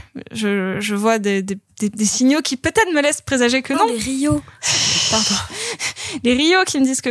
Mais en tout cas, euh, il y a ce truc de. euh, est-ce que c'est ça sa seule liberté? Est-ce que c'est euh, est-ce que c'est ça qui l'a attiré? Est-ce que c'est ça dans le scénar qui lui a plu? Je sais pas. euh, après, bon, ben, euh, je suis aussi d'accord avec Marc. Je pense qu'elle est venue là parce que euh, c'est se raffilier à une saga d'horreur, de fantastique. Il y a Shyamalan derrière, qui en plus, il y, y avait dans, la, diffusion un petit aparté avec lui, une espèce de de petit euh, face cam où il explique son lien au genre et je me dis peut-être qu'elle a un petit peu ce rapport là aussi peut-être que euh, lui il l'explique oui non mais c'est je, je, je fais des gros- on peut faire que des grosses suppositions sur ça hein.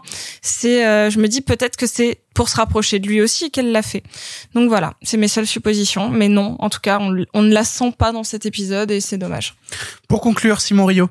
on est bien dedans, mais elle est bête. Je parle de la série. Et c'est tout le problème de cette série depuis depuis ce qui a suivi son pilote. Le pilote était réalisé par Night Shyamalan, il était très bien. Il était très très inquiétant, euh, très élégant, très malin, sophistiqué sans être euh, sans être ni snobinard euh, ni euh, ni petit malin goguenard. Il est c'était vraiment une, une vraie promesse de genre. Et puis après on s'est rendu compte qu'en réalité les types ils ont eu ils ont quoi? Ils ont un concept qui leur tiendrait un film de 2 heures, 2h20 ou éventuellement une mini-série et qu'ils essayent de le découper, de le vendre à Apple TV plus parce qu'il faut savoir que Apple crache du pognon euh, euh, comme euh, comme les gros babos crachent du feu euh, les soirs euh, de cirque et donc ça fait quand même beaucoup. Ah, je- je- J'en connais. Avec Moi des, aussi, avec ah, des Sarwell. J'ai été directeur de des- colo 10 ans, mec. C'est pas que j'en connais. euh, c'est le point collant en bois Et des Yes. bolasses. Ah, voilà. Non mais Yes. voilà. j'ai- Des bolasses en feu, un t-shirt d'Anakil. Yes. Eh non mais t'inquiète pas, moi je, moi je veux dire j'ai j'ai j'ai j'ai j'ai mangé des bolasses enflammées en écoutant debout sur le zinc, tout va bien. mais C'est trop bien. C'est trop bien debout sur le zinc. Oui bah t'as vu le résultat, mais ah j'adore. bah, je l'ai vu dans la série le résultat pardon Et non bref, ce que je veux dire c'est que à mon sens ce premier épisode et, euh, et ah tiens, je vois des signaux autour de la table qui disent ceux qui suivent. Euh, mais ce premier épisode, Des Rio, arrête de mal prononcer. un Real des Rio. Non, ce, ce premier épisode, il est comme tous ceux qui ont précédé. C'est-à-dire que c'est d'une débilité cosmique, mais vraiment, hein, euh, ça n'a aucun sens. Les actions des personnages sont parfaitement incohérentes. Ce qu'ils font est débile. À peu près toutes les 15 secondes, j'ai envie de dire au mari, alors écoute, si ta femme fait ça, il y a deux choses, c'est le sanibroyeur ou le SWAT. Et 15 minutes après, j'ai envie de dire à sa femme, genre, si ton mari réagit comme ça, c'est le sanibroyeur ou le SWAT. Et donc, à partir de là, voilà, il y a aucune suspension d'incrédulité. Vraiment, ce qui se passe est d'une rare bêtise. Néanmoins, c'est filmé de manière très maligne. La photo fonctionne en permanence et ce truc auquel on ne s'attend pas au début de la saison et qui fonctionne, mais qui fonctionne encore un peu dans la saison 2, c'est cette idée d'une histoire qui est complètement délirante, qui devrait faire péter les plombs à ses personnages, c'est d'en faire un huis clos. Et ça, ça te prend plutôt à rebrousse-poil, ça, re- ça retourne énormément de tes attentes en termes de, dramaturgie, ce qui fait que la série, toute bête qu'elle soit, toute trépanée à manger du foin au fin fond d'une moissonneuse batteuse qu'elle soit, elle n'est pas désagréable à suivre. Mais bon, combien de temps ça va durer? Est-ce que c'est tenable? J'en suis pas convaincu. Moi, j'en veux pas du tout à Julia Ducournau parce qu'il me semble que quand tu arrives en cours de série pour une deuxième saison, tu fais tu fais le technicien quoi. ah non, mais tu es évidemment, c'est, mais c'est comme quand tu fais une pub de luxe, quand tu, quand tu es Lelouch et que tu fais des pubs Perrier. Personne n'a, n'a dit à Claude Lelouch, oh là là, vous avez fait des pubs Perrier avec des costumes pourris. Personne ne lui a dit, c'est marrant, ça ressemble à vos films. Bref, mais, euh, mais non, je veux dire, c'est, c'est du, c'est du boulot alimentaire. Mais attends, on dit pas qu'on lui en veut, on dit juste que ça nous Si aurait vous lui en voulez On dit juste que ça nous aurait fait tellement plaisir. Mais moi aussi. Mais, mais du coup, en fait, je t'avoue que pour moi, euh, oui, voilà, je- j'en, j'en- j'en attendais pas grand chose en termes de Ducournau. Je me disais pas, je vais voir, euh, je vais voir la série conjuguée avec Grave. Est-ce que vous pensez que le prochain film de Ducournau, il y a Armie Hammer dedans? Oh là là. Bisous. Vous l'aurez compris, on est un peu triste de ce premier épisode saison 2 de Servante. On attendra donc le prochain long métrage de Julia Ducournau qui s'appelle Titane et qui est prévu pour sortir normalement en 2027 quand les salles de cinéma réouvriront. Euh, je sais pas si vous le savez, mais le cinéma se conjugue au présent mais aussi au passé. J'en peux plus. Et oui, Un oui, peu moins oui. au futur. mais aussi au pâté. Mais aussi au pâté, bisous. Exactement, toujours au pâté. Il est temps de partir vers les films du passé. En avant. À cette époque, vous le savez, le cinéma était en noir et blanc. Mais nous avons préféré mettre un peu de couleur. Monsieur Mézeret, au nom du patrimoine artistique français tout entier, je vous dis merci. Mais enfin, tout ça, c'est le passé. On continue notre nouvelle formule du passé, une formule où l'on prend plus de temps pour parler des films en parlant de moins de films et afin de célébrer la sortie du nouveau montage du troisième opus, nous avions envie de faire un retour global sur la saga du parrain de Coppola. Vous dire ce qu'il nous en reste, le contexte autour et même en détail ce que l'on pense du premier, du deuxième et du nouveau montage du 3. Et forcément, on démarre dans l'ordre. C'est parti pour le parrain, premier du nom.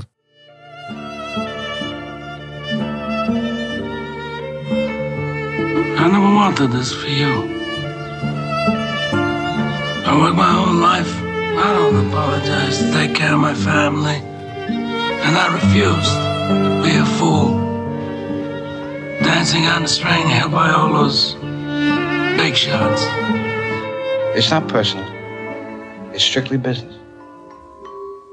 Le Parrain donc est un film de Francis Ford Coppola sorti en 1972 avec les immenses Marlon Brando, Al Pacino ou encore Robert Duval.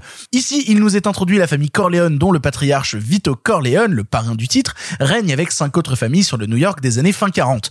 Or, avec le temps, la famille Corleone s'est fait des ennemis, notamment en refusant de tremper dans le marché de la drogue auquel les autres familles veulent participer. Il y aura des trahisons, des meurtres, des mensonges et surtout l'arrivée du fils de Vito, Michael Corleone, très loin au départ des affaires de sa famille qui, bien malgré lui, devra à son tour tremper dedans. Trois Oscars, dont celui du meilleur film, cinq Golden Globes, un véritable statut d'œuvre culte. C'est compliqué d'attaquer sur le parrain tant c'est une montagne immense. Donc moi, je voulais poser une question un peu pour entrer là-dedans, justement, pour ceux qui s'y connaissent un petit peu.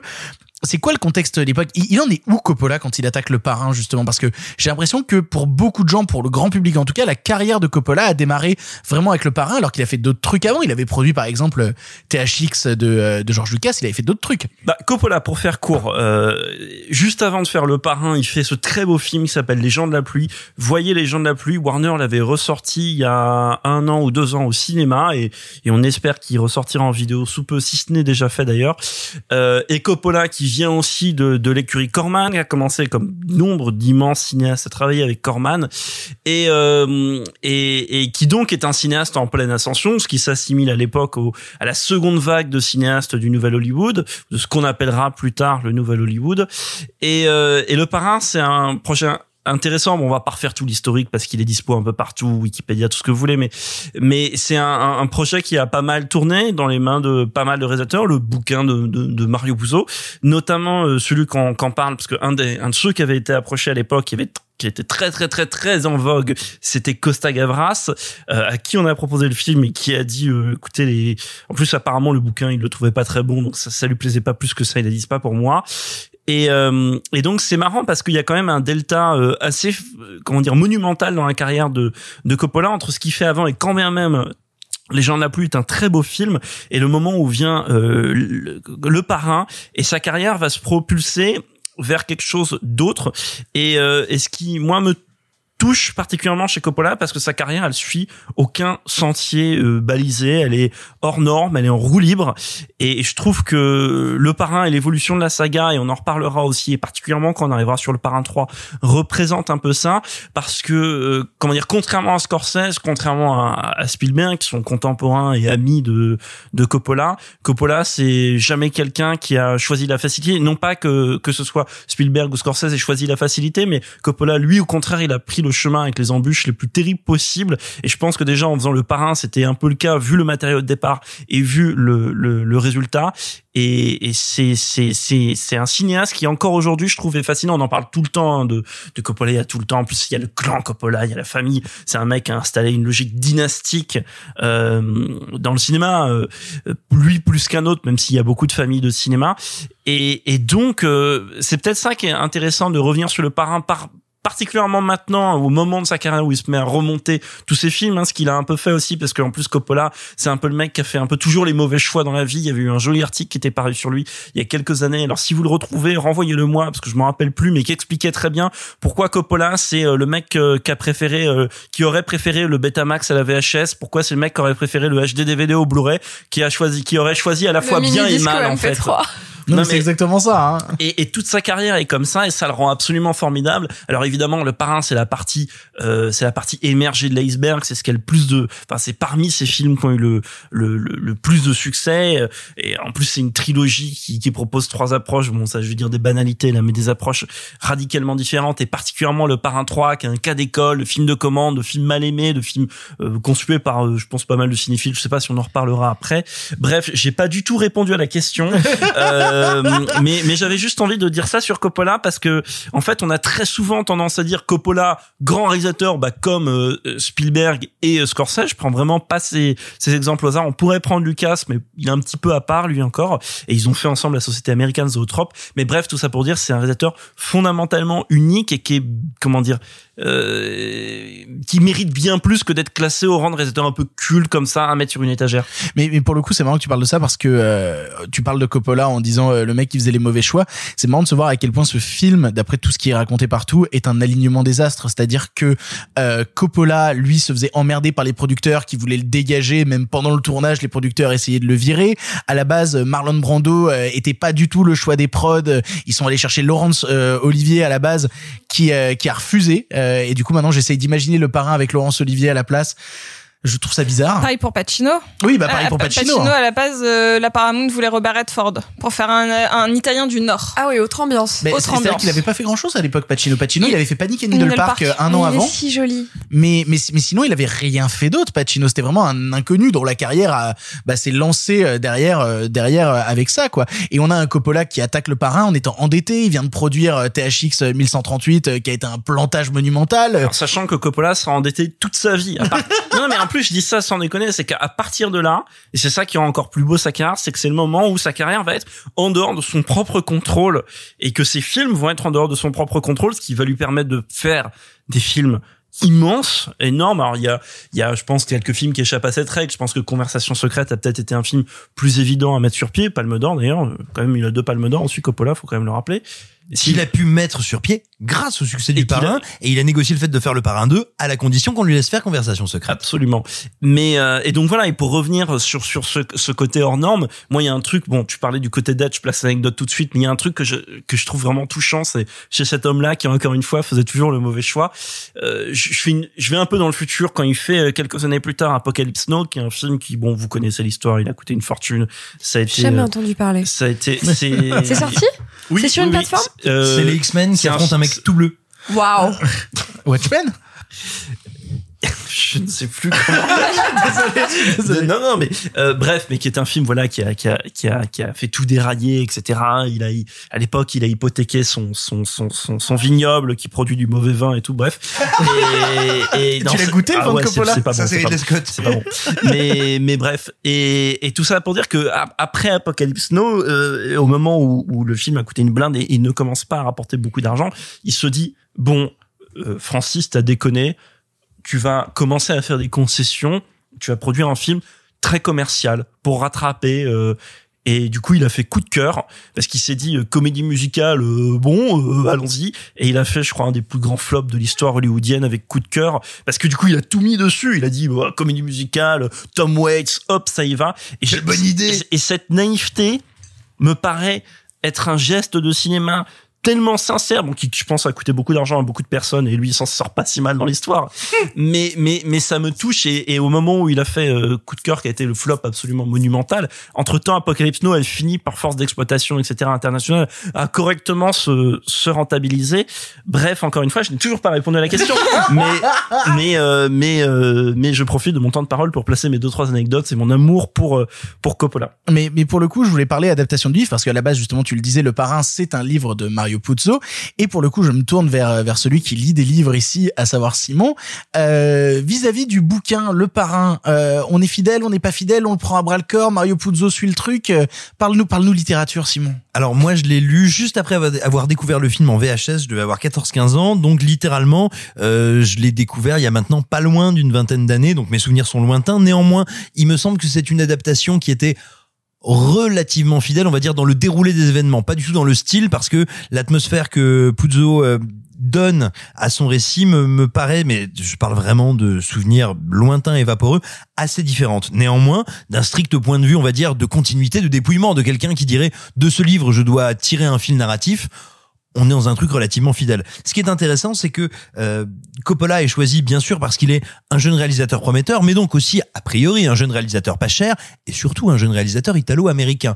Et il faut voir qu'il est choisi parce que déjà à l'époque, le projet d'adapter le bouquin de Puzo fait gueuler dans la presse, dans les milieux italo-américains, et on dit oh mon dieu, ça va être un film raciste des studios sur la mafia italo-américaine, et on va encore taper sur la minorité italo-américaine. C'est un petit message à tous ceux qui ont l'impression qu'on ne peut plus rien dire, que les minorités font beaucoup de bruit et qu'elles ne font rien que crier. Non, non, non, de tout temps, les gens se sont exprimés pour parler d'eux-mêmes, et il y a toujours une interaction entre qui produisait des œuvres et qui les recevait. Voilà. Bref, ce qui est passionnant avec Coppola, c'est que, et je suis bien incapable de vous dire comment, il va réussir, je crois, quasiment à multiplier par trois le budget qu'il lui a alloué, et pas en faisant des dépassements de budget, en négociant, en obtenant du budget supplémentaire pour donner plus d'ampleur, plus de moyens à son film.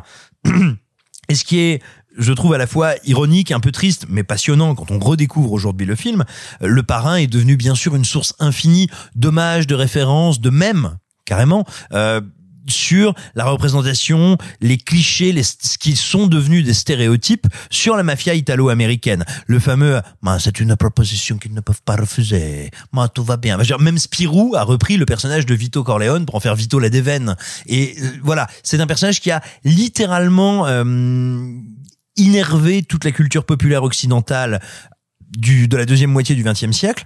Or, c'est un film qui est beaucoup plus détaillé, intéressant et j'ai envie de dire politique et fort, non pas dans sa représentation de la mafia ou du crime italo-américain, c'est un film qui est extrêmement fort, surtout à l'époque par rapport à ce que sont les codes, les représentations de son temps sur à quel point le crime organisé est comparable à une entreprise américaine. Je pense qu'on est à peu près tous d'accord pour dire que Le Parrain est un très bon film, un très grand film, etc. Moi, j'avais envie de me tourner vers Clara, qui nous parle très souvent et qui se fait incendier sur les réseaux sociaux quand elle dit excusez-moi, mais votre histoire de mecs blancs qui font des trucs de mecs blancs, ça m'ennuie profondément.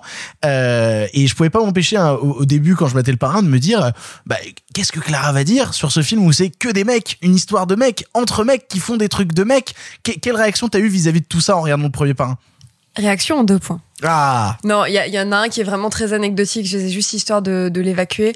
Euh, dans les affranchis, c'est assez marrant parce qu'il y a, il y a vraiment un contrepoids féminin qui n'existe pas là du tout dans les affranchis. Il y a vraiment donc euh, sa meuf, j'ai oublié son nom, mais qui a vraiment un arc et un point de vue euh, à elle. Et en fait, c'est vrai que là, c'est particulièrement éclatant à quel point, euh, comme je vous l'avais dit pour Le Roi de cœur, je trouve que c'est un film tellement incroyable que c'est pas grave si toutes les femmes sont des prostituées ou des mamans. Euh, et la personne n'a rien à contredire parce que vraiment genre il y a que ça, soit euh, des, des sœurs des sœurs débiles hystériques ou les deux. ou les deux. Donc voilà. Non, euh, je vais développer quelque chose qui m'a été soufflé par Simon puisqu'il est plus intelligent que moi. L'idée étant que ce film-là n'est pas un film sur des garçons blancs.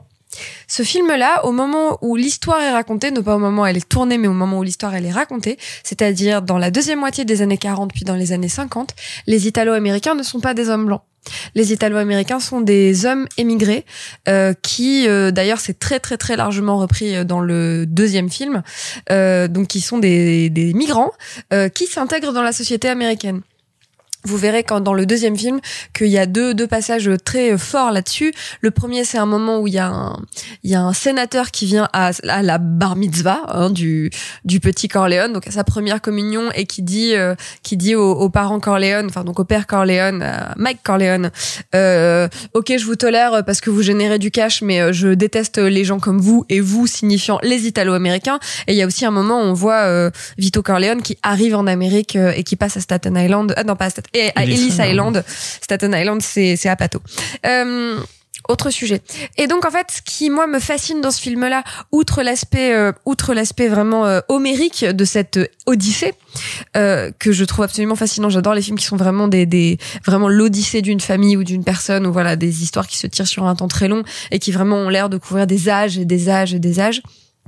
Ce qui me fascine, c'est en fait que c'est l'histoire de, c'est la même histoire un peu que Scarface ou de choses comme ça. C'est de gens qui sont euh, des produits importés, on va dire ça comme ça, des pièces rapportées, et qui euh, s'insèrent dans une communauté, dans une nouvelle communauté, à la fois en euh, gardant leur code farouchement et vraiment avec une, euh, avec une forme de, de, de violence et de, de frénésie, voilà, pour maintenir leur code, et en même temps qui s'y intègrent un peu. Donc la façon dont ils jonglent entre le fait de s'intégrer et le fait de garder leur code à eux. Et moi, ce film-là me, me fascine, enfin, ces films-là me fascinent sur ces, sur ces sujets-là.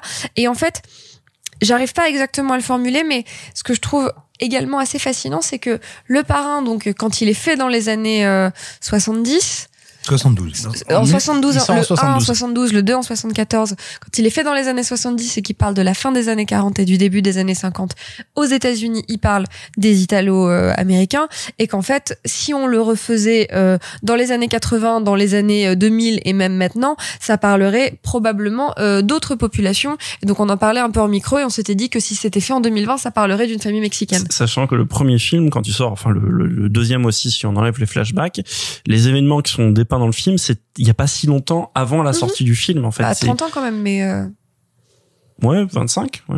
ouais, ouais. enfin, non mais, mais c'est à une génération, Ce que je quoi. veux dire, C'est à peine une génération, alors que nous on le regarde avec un regard vers les années euh, 40, c'est il y a vraiment longtemps et en plus comme le parrain a ce côté un peu atemporel, quand on le regarde très jeune, on se rend peut-être pas compte euh, de la distance qui nous sépare du film et, et c'est vrai qu'à rapprocher, c'est un truc vraiment passionnant. Mais donc c'est vraiment un film sur qu'est-ce que c'est l'intégration, qu'est-ce que c'est de venir d'une autre culture, d'avoir amené sa culture avec soi et de devoir la, la, la- pas la mixer, mais la, la tisser avec une nouvelle culture et voir ce qu'on prend, ce qu'on garde, ce qu'on rejette et ce qu'on et ce à quoi on se cramponne. Et étant moi-même une fille, une petite fille euh, euh, euh, il y a un il y a un vrai truc, tu vois comme ça, de j'allais chez mes grands-parents, euh, il y avait des photos euh, sur des années et des années et des années et des années d'ailleurs.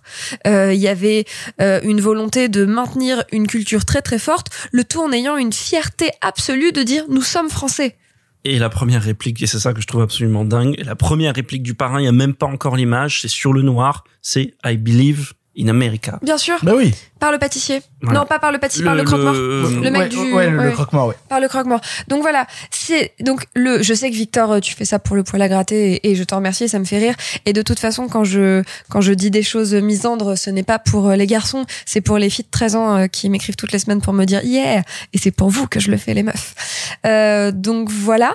Euh, et si ça vous énerve, c'est tant mieux. Euh, mais c'est pas un film sur des garçons blancs. C'est un film sur euh, sur euh, une un clan un clan qui qui questionne euh, euh, comment est-ce que leur culture peut se marier voilà se marier c'est ça le mot comment est-ce que leur culture peut se marier avec cette nouvelle culture Et pour le coup, euh, ouais, j'ai une j'ai une véritable moi j'ai une véritable passion pour le premier opus que j'avais pas revu depuis. En fait, je me suis rendu compte, euh, je n'avais vu que le premier parrain avant qu'on décide d'en parler vraiment dans cette émission là. Faux cinéphile. Bah, euh, Ah, oui, bah, pareil, tu excuse-moi, hein, euh, Ça, je charrie, on a on a tous des trucs Quoi Tu n'as jamais vu ce film de Je 7 fais- heures je austro-hongrois, je espèce de fais- gros enculé référence. je faisais référence à un chouette débat Twitter qu'on a eu l'année dernière. Oh là là. Ce- ceux qui étaient là auront la ref. Ah oui, putain, si t'as pas vu le parrain, mais, euh, non, oui. mais tu l'as raté, donc c'est pas grave. Euh, je, tu, Eh ben, tu me déçois. Et ben, mais- il n'empêche que je l'avais vu. J'avais vu le parrain 1, mais je l'avais vu il y a 12 ans et je me suis rendu compte, moi, j'avais vraiment deux scènes Quand qui tu me avais restaient 12 ans en tête. Donc, quelle horreur. Euh, Ben, Bah, pas euh, loin en pas fait, loin, en hein. fait. J'en avais 14. c'est vrai, c'est vrai, j'en avais 14 effectivement. Euh, et j'avais vraiment deux scènes qui me marquaient euh, quand je voyais le film. C'est enfin deux scènes qui m'étaient restées en tête. C'était à la fois la scène de la tête de cheval qui est restée absolument culte euh, avec cette tête de cheval au bout du même lit. dans hein. les Simpsons il y a une scène avec Ah, la oh tête non, de mais de toute cheval manière, ça, ça on Non, en mais même dans tard, mon mais- petit poney, il y a une scène avec une tête d'humain. c'est vrai c'est vrai mais ça, Même Hammer. Non, j'ai rien dit. Il y a Quel une tête enfer. d'humain chez Ne Armie buvez Hammer. pas le sang des gens. Ne buvez pas. le Et sang l'autre des gens. scène qui m'avait vraiment marqué à l'époque, c'était euh, la scène d'une sorte de péage où t'as euh, un des membres de la famille Corleone qui se fait abattre de plus d'une centaine de balles. En fait, ce qui m'avait pas mal marqué à l'époque. C'est j'avais James qu'à- Caan J'avais c'est James Caan Non, c'est ah si, c'est James Caan. Effectivement, c'est Sony, c'est Sony Corleone. Euh, j'avais vraiment ce truc de certaines scènes de violence qui qui m'avaient marqué. Et pourtant. Et pourtant, s'il y a bien un chose que, une, enfin, une chose que j'avais oubliée, c'est à quel point Le Parrain est un mélodrame qui parle de sentiments et même de sentiments amoureux. Et c'est pour ça que là, je vais me tourner vers Sophie, qui est quand même la spécialiste de la douceur autour de cette table face au, au rustre que nous sommes ici. Le parrain, un film doux. Mais non, mais mine Alors, de rien, tu déconnes. oui. Le Parrain, un vrai film d'amour aussi. Moi, il y a quelque chose qui me fascine dans la trilogie du parrain. Donc, pareil, j'avais vu que le 1. On va dire que, de manière générale, chez les gangsters, il y a toujours ce, enfin, dans la représentation cinématographique des gangsters, il y a toujours ce qu'on appelle le rise and fall. Et donc, Bien évidemment, le parrain n'y échappe pas, sauf que comme ça se passe sur plusieurs générations, il y a comme une espèce de transmission de rise and fall. Donc comment tu le transmets à tes enfants et comment j'en parlerai et j'aimerais que tu me relances là-dessus sur le 2. Avec grand plaisir. Euh, donc sur le rise and fall que l'on Je te choisit relance ou quand pas. tu veux. Et donc, je, je me demandais, euh, sachant que je suis vachement plus spécialiste pour le coup du cinéma de Scorsese que de celui de Coppola, euh, je me demandais la vraie différence fondamentale pour avoir un point d'ancrage d'attachement émotionnel, sachant que euh, chez Scorsese, ça se fait beaucoup sur le dilemme, et notamment sur le dilemme religieux et moral, alors que dans Le Parrain, c'est sur le dilemme familial. La famille, que la famille. C'est la mif, la mif, la mif. Exactement.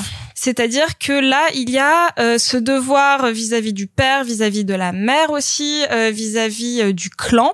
Et euh, en revoyant un petit peu des extraits du parrain, il y a quelque chose qui m'a mais sauté aux yeux et qui est bien plus présent chez les gangsters de Coppola que chez ceux de Scorsese, c'est les larmes. Et c'est le cri du cœur, le l'affrontement euh, de la mort, de la perte, qui est extrêmement humain, très enfantin et qui est bah, qui, qui vient vraiment du fond des tripes et c'est peut-être ça aussi ce qu'ils ont ramené de très très très italien dans la surexpression sentimentale qui est quelque chose que je trouve très beau. C'est très poignant dans le film de voir à quel point Michael Corleone, pour moi, tu vois, on va dire oui, c'est quelqu'un dans la retenue, c'est que, en fait, c'est un cœur brisé.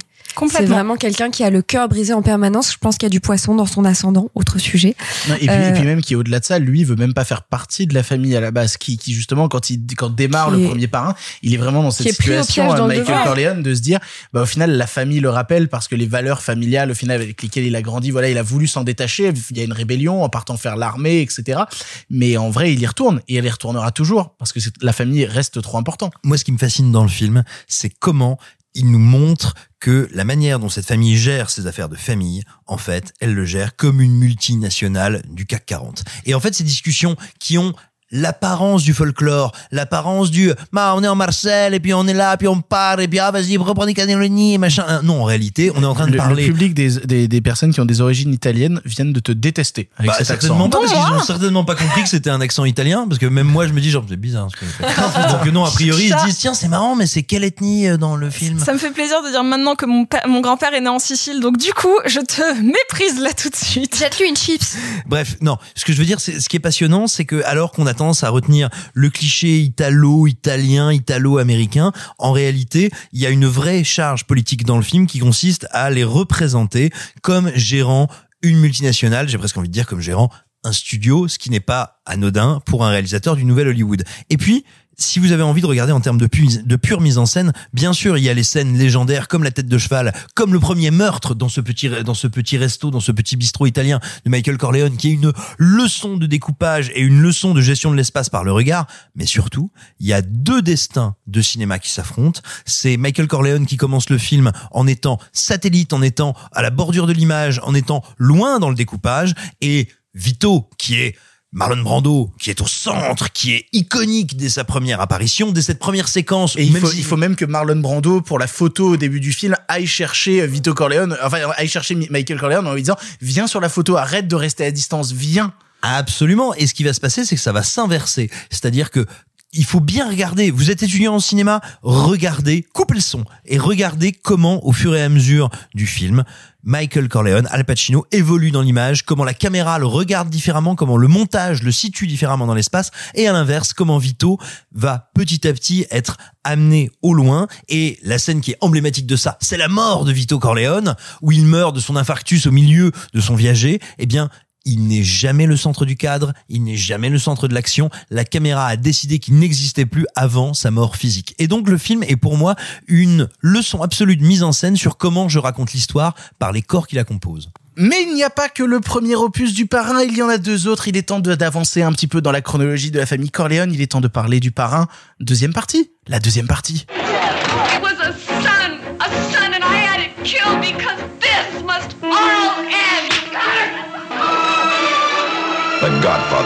2 is the final chapter in the violent history of the Corleone crime family.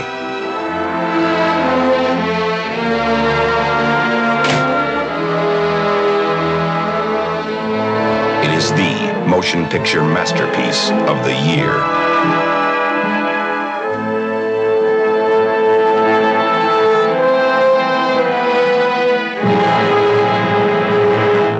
Le parrain deuxième partie sort deux ans après le premier opus, toujours réalisé par Coppola pour une durée de 3h20.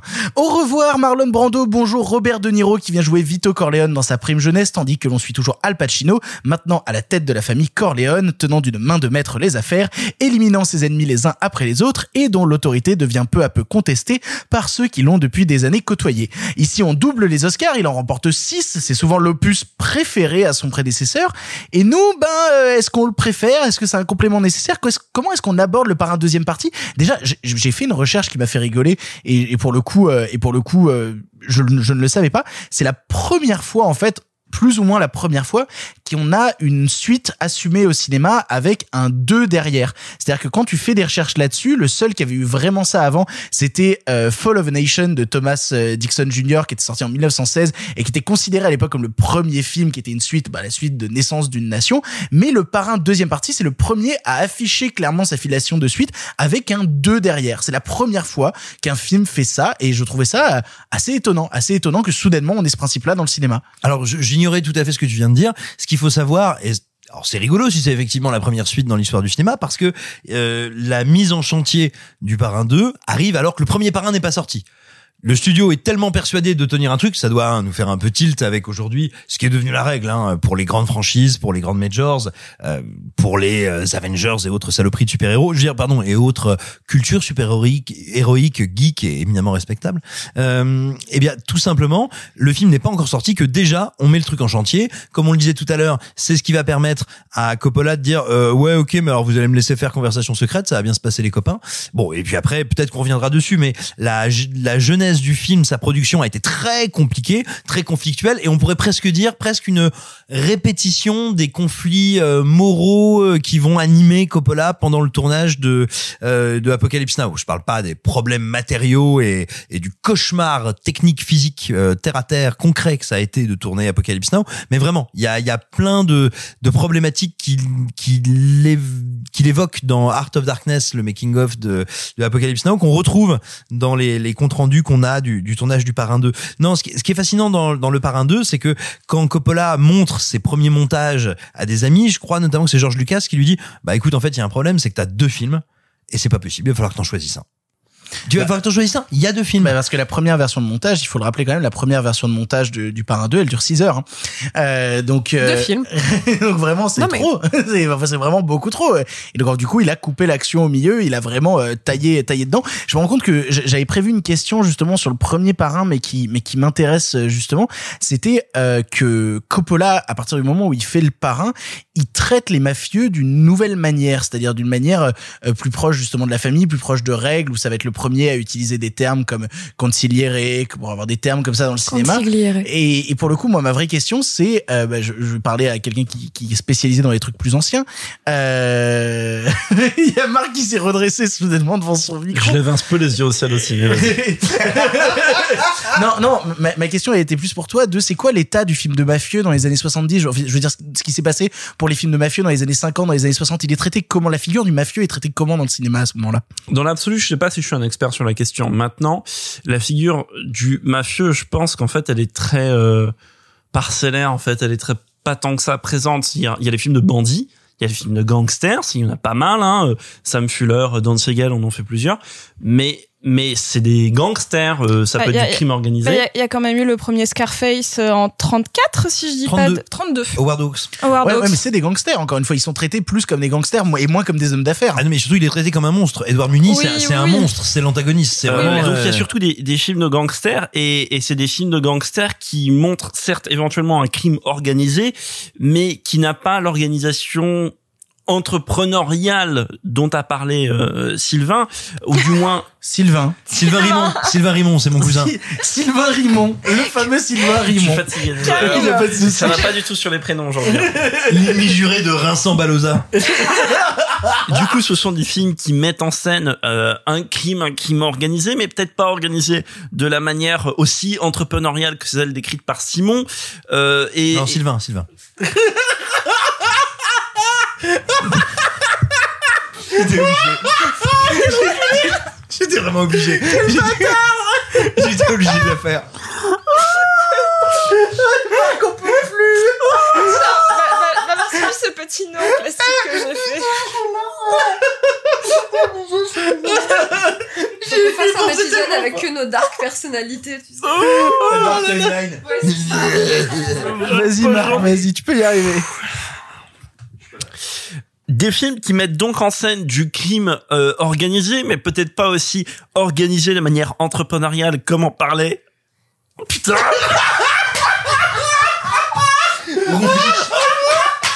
Comment parler rompiche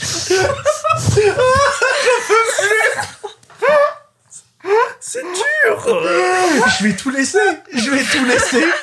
C'est incroyable. dur Oh là là là là là là. 2021 C'est compliqué Donc, comme le disait Simon. des films qui mettent en scène euh, évidemment donc du crime organisé mais peut-être pas aussi organisé de manière entrepreneuriale comme le dit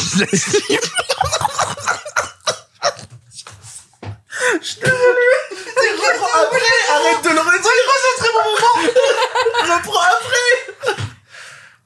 tu me fais dernière chance. Des films qui mettent en scène du crime organisé, mais mais euh, pas forcément organisé d'une manière aussi entrepreneuriale, celle dont parlait Simon un petit peu plus tôt. Et c'est ça qui fait en fait la différence là où arrive euh, là où arrive le parrain, c'est que donc il y a une construction, il y a et, et je dirais je vais employer un mot que j'aime pas trop, c'est un peu faux et je vais me faire, euh, on va me jeter des poubelles à la tête et je l'aurais mérité. Mais c'est comme si Coppola amené à une sorte d'anoblissement du, du film de gangster. Non pas qu'il y ait jamais eu de film de gangster noble auparavant, il y en a eu trilliards, particulièrement à la grande époque de de euh, James Whale, Mark, Michael Curtis ou d'autres. Si vous n'avez pas vu euh, les, les fantastiques euh, années 20, voyez les fantastiques années 20. Euh, mais il, il- il se passe 30 ans là entre les films dont je parle et, Coppola. En, dans les années 50-60, il y a plein de films d'action, de gangsters. Je parlais de ceux de Samuel Fuller, ceux de Don Siegel. Ce sont des leçons de mise en scène, ce sont des films incroyables. Mais lui, le Coppola, il arrive avec un ton solennel en plus. Il arrive surtout avec euh, euh, euh, parce que certains des films que j'ai cités ce sont parfois des séries B. Là, il est évidemment hors de question que ce film soit une série B. On est dans grand cinéma oscarisable et il a été oscarisé. Donc évidemment que ça représente un ça représente un tournant mais de toute façon euh, chaque genre euh, de nouveau hein, je vais flirter avec la banalité, je, je m'en excuse mais c'est toujours compliqué quand on parle de ces grands films et de ces grands acteurs mais euh, Coppola a toujours eu le bon sens que chaque genre qu'il ait euh, touché à un moment donné de sa carrière, il a réussi à renverser la vapeur, soit renverser la vapeur, soit faire passer le genre dans une dimension supérieure. Quand il fait conversation secrète, c'est pareil. Le film d'espionnage existe, mais le film d'espionnage comme conversation secrète n'existe pas. Il y a un anoblissement soudain qui a lieu avec euh, avec ce film-là, et c'est admirable. Et, et je voudrais juste euh, dire un truc supplémentaire sur Le Parrain 2, euh, comme s'il y avait une forme d'anoblissement encore sup- supérieure dans, dans Le Parrain 2 euh, par rapport au premier, c'est que cette construction sur deux euh, trames temporelles différentes, pour moi, ça lui permet de préfacer un film miroir qui aura lieu euh, quasiment dix ans après, si je ne me mélange pas dans les dates. C'est Il était une fois en Amérique, qui est aussi avec Robert De Niro, qui est aussi un film construit sur plusieurs trames temporelles. Et, et ce sont deux films qui se répondent évidemment dans, dans, dans l'image qui renvoie de l'Amérique. Deux films qui sont faits par des cinéastes italo, euh, enfin même euh, italo-américains, italiens dans le cadre de, de, de Sergio Leone. Et, et donc bref, tout- ça pour dire que donc oui, euh, le, je pense qu'on peut dire que le parrain représente euh, une évolution, si ce n'est une révolution dans la représentation du, du, du, du mafieux à l'écran, ou même, je, je pousser plus loin, des Italo-Américains à l'écran. Pour le coup, euh, tu parles de, de l'arrivée de, de, de, de Niro, etc. Moi, ça m'a toujours fait rire. euh, euh, du coup, j'ai découvert le Parrain 2 et ça a été une, une grosse claque pour moi, malgré que je pense, et ça va être horrible ce que je vais dire, et des gens vont me sauter à la gorge quand je vais dire ça, que je pense que des trois films, c'est celui que je préfère le moins. Voilà, désolé. Je, je- je- mais- Ah ouais, mais parce que c'est un film plus, c'est un film moins aimable. Peut-être. C'est aussi hein, un film moins hein. aimable. Mais alors après, ça reste, c'est un très grand film. je hein, l'aime rester- moins, mais euh, au niveau de voilà. Non, non, mais je vais rester dans du vocabulaire galvaudé, mais je pense que c'est un film plus complexe. Euh, c'est un film moins aimable, plus complexe, euh, plus encore plus solennel et qui, je pense, demande un- une di- digestion encore différente Ah, que dense, le premier, hein. parce que le premier, le premier, il a beau avoir, le premier a beau avoir son son rythme, euh, il dure trois heures et tout, mais c'est un film. qui T'es sur des rails, t'es avec. Exactement. Est c'est linéaire, assez- déjà c'est qui est linéaire. ludique. Et tandis que le deuxième, je dirais pas que c'est une contradiction du, du premier, parce que ça serait exagéré. Néanmoins, il est, euh, il est pas sur les mêmes rails que le premier film. il, a pris, il a pris une déviation. Et ce que je trouve profondément stimulant et qui lui permet euh, bon, après chacun son préféré hein, c'est toujours un peu comme les aliens chacun son préféré pour des raisons et d'autres mais mais qui permet de comment dire est-ce que à aucun moment tu peux anticiper ce que sera le parrain 2 à la fin du parrain? 1 Euh, Non, non, ça clairement c'est sûr. Mais euh, mais ce que j'aime beaucoup euh, dans dans le parrain euh, dans le parrain 2, moi c'est la c'est la non rencontre entre De Niro et, et Al Pacino qui jouent dans le même film mais en n'étant pas du tout sur la même timeline temporelle, donc on ne se rencontreront jamais et qui ne se rencontreront que pour Hit euh, de de Michael Mann. Et du coup euh, et on- la loi et l'ordre chef d'œuvre Non vraiment, tu le penses vraiment? Non, juste chez. Mais, mais, mais pour le coup, dis-toi que ouais, en préparant cette émission, je me suis rematé la scène de la scène dans le diner entre euh, entre Al Pacino et De Niro dans, dans Hit de Michael Mann et je me suis rappelé à quel point putain quel grand film, quelle grande bande d'acteurs. Et je me suis juste rematé après la scène où Al Pacino casse la télé dans dans dans Hit de Michael Mann en disant t'as le droit de baiser ma femme mais t'as pas Mais le droit de regarder. putain de télé! Mais c'est tellement la meilleure scène, elle est tellement incroyable. Mais du coup, en reparlant de, de relations, parce qu'on est encore une fois sur une œuvre extrêmement dense, d'une richesse infinie, Sophie, tu voulais justement revenir toi sur euh, sur la question que je t'avais posée sur le premier film, à savoir justement ces rapports familiaux et ces rapports amoureux, parce que là où le premier construit justement la difficulté d'un Michael Corleone qui est déjà en couple et qui va devoir bah, maintenant vivre avec euh, son son quotidien et son épouse euh, Kay qui est interprétée par Diane Keaton, le 2 c'est justement la, la chute de ça. On a un rise dans le premier pour arriver à un fall dans le deuxième. Et alors, je vais même, genre, te demander de me re-reposer cette question au moment du 3. Eh ben, tu vois. parfait. Je, je te relance Non, quand là, tu il y, a- veux. il y a quelque chose. Moi, j'aime. Bon, j'aime beaucoup Diane Keaton de manière générale, euh, notamment. euh, Enfin, je, je, je cache pas mon amour pour euh, sa période Woody Allen. euh. C'est ce que j'allais dire, c'est comme Coppola, Diane Keaton, c'est quelqu'un qui a fait beaucoup de mauvais choix hein, quand même. Pardon. Dur. Dur, mais mérité.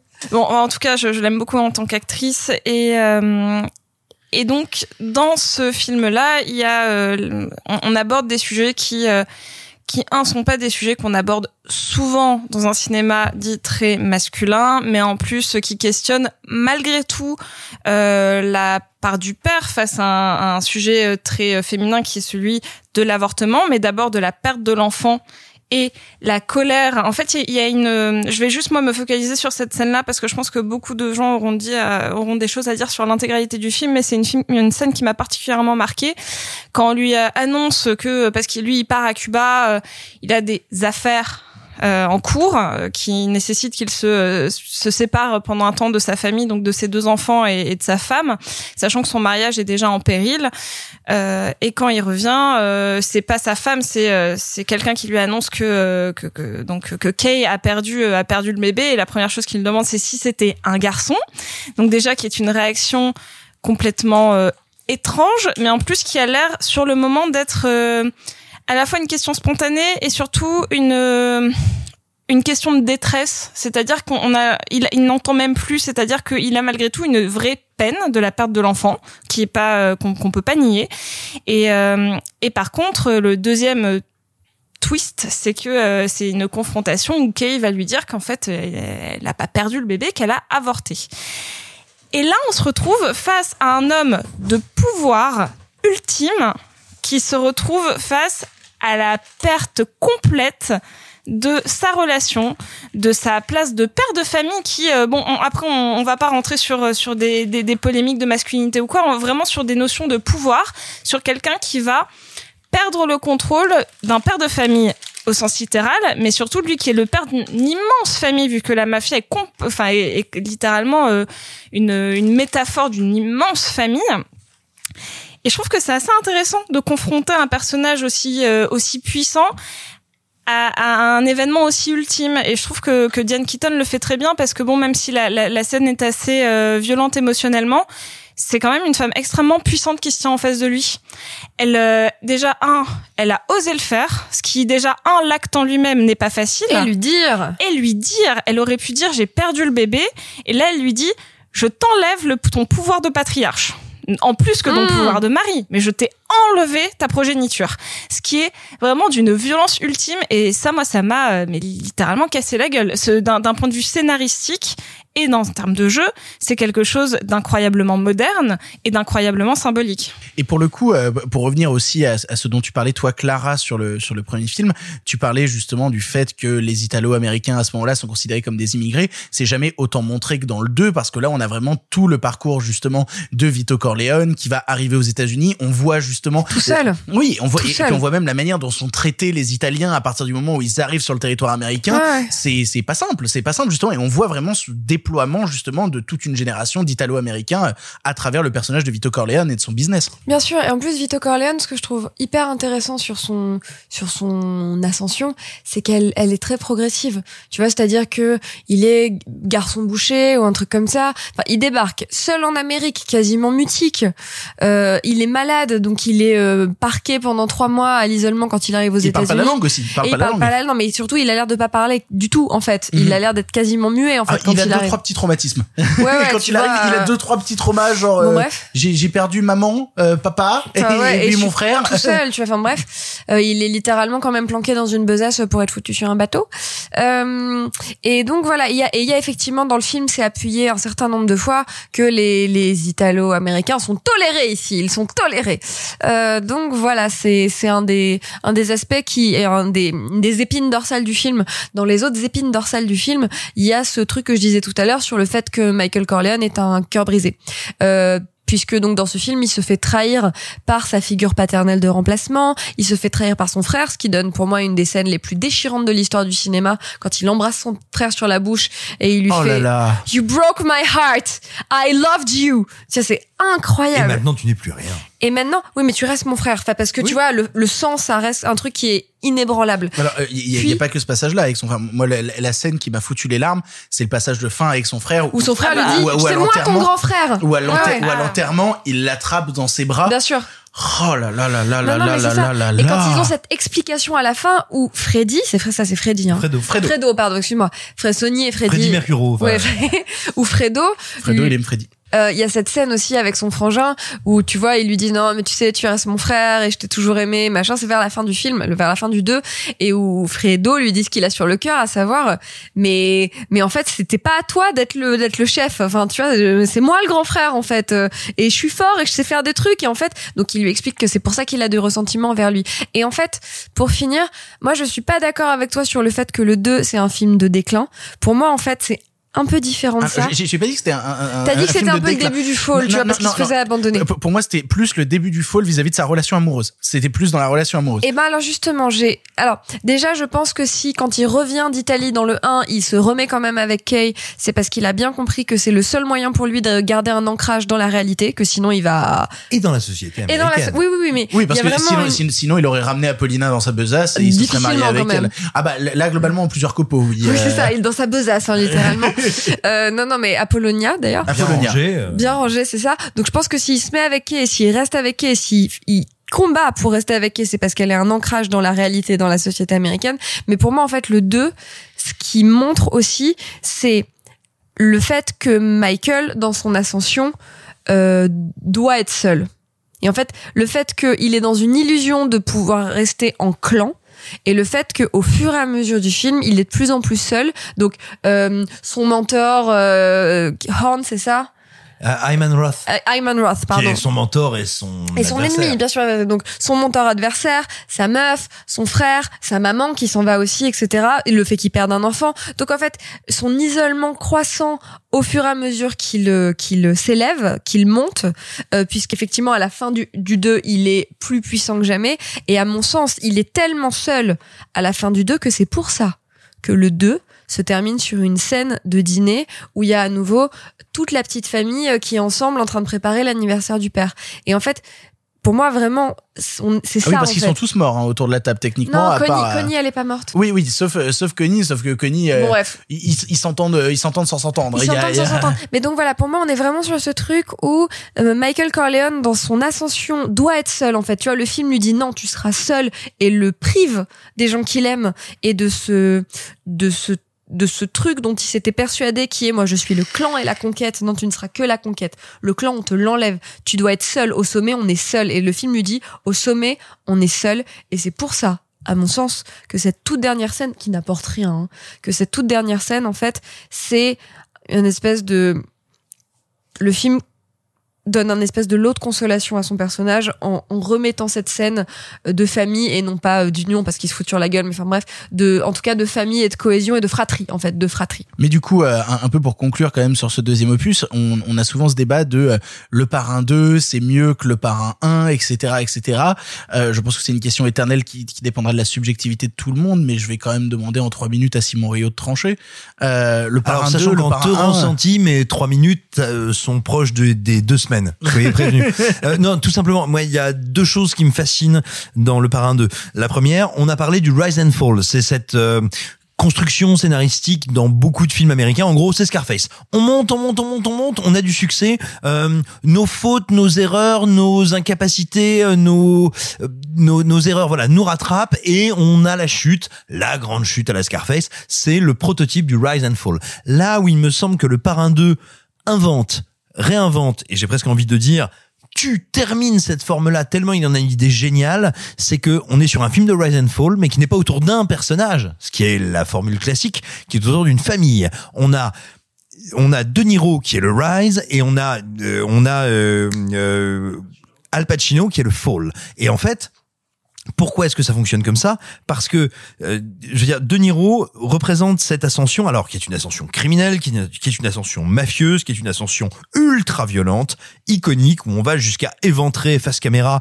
du vieux Sicilien devant à l'image, mais néanmoins, l'unique et la seule motivation de Vito Corleone, c'est sa famille et réussir à recréer ce qu'on lui a arraché pour arriver en Amérique. Là où Michael, c'est exactement l'inverse. Michael, c'est quelqu'un qui est convaincu intimement qu'il aimerait avoir sa famille, qu'il aimerait avoir Kay, qu'il aimerait ne pas être un criminel, mais qui en fait n'est que ça et n'a travaillé toute sa vie qu'à se le maquiller, à se le mentir.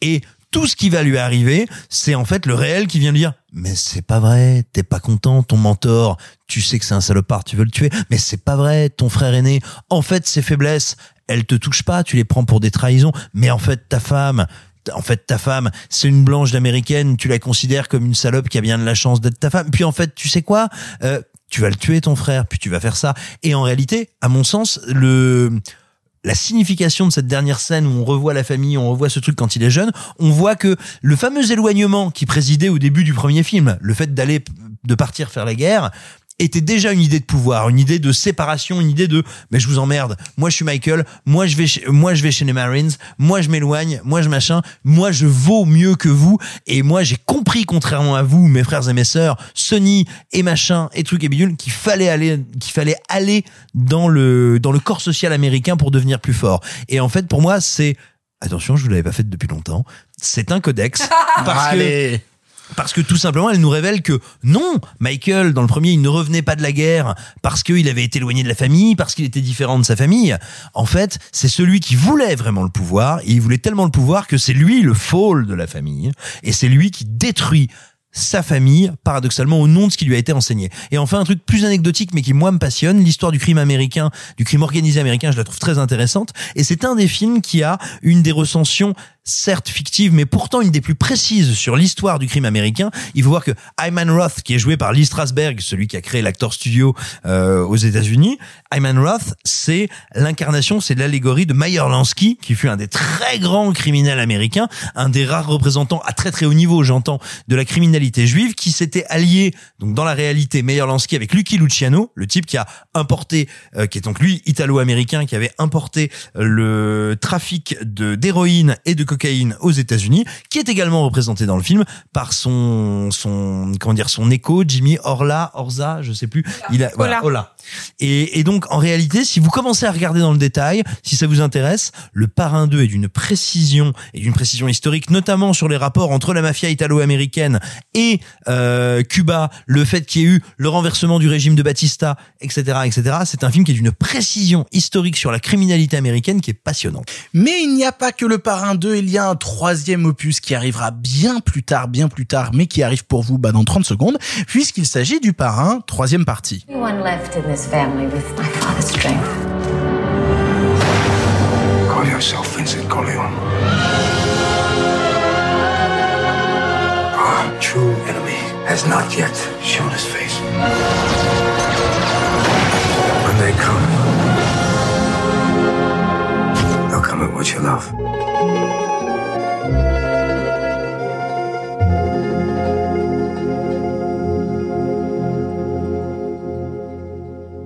Le Parrain troisième partie sort 14 ans après le second opus en 1990, toujours par Coppola et avec Pacino, mais avec de nouvelles têtes comme Andy Garcia ou encore Sofia Coppola. On y retrouve un Michael Corleone fatigué de presque 60 ans, rongé par la culpabilité de ses crimes précédents, voyant débarquer dans le milieu Vincent Mancini, fils de Sonny, le frère de Michael. Il sera question ici d'héritage, de légitimité, de passation de pouvoir et de, comme toujours, bah, la famille avant tout. Très souvent décrié, le troisième opus est celui dont on parle très souvent le moins et qui, euh, comme je l'ai déjà dit, vient de ressortir dans une version remontée par Coppola, correspondant il semblerait mieux à sa version du film. Mais je crois pour commencer, pour commencer, Marc, que toi, t'avais quelque chose à dire justement sur ce qui est euh, de Coppola et de ses remontages. C'est pas la première fois qu'il nous fait le coup. Non, c'est pas la première fois parce que Coppola, comme d'autres cinéastes avant lui, dont Abel Gans, Napoléon, tout ça, euh, est quelqu'un qui est euh, euh, hanté par la notion euh, d'achèvement de l'œuvre et qui n'est pas tout à fait à l'aise avec l'idée que une œuvre soit achevée.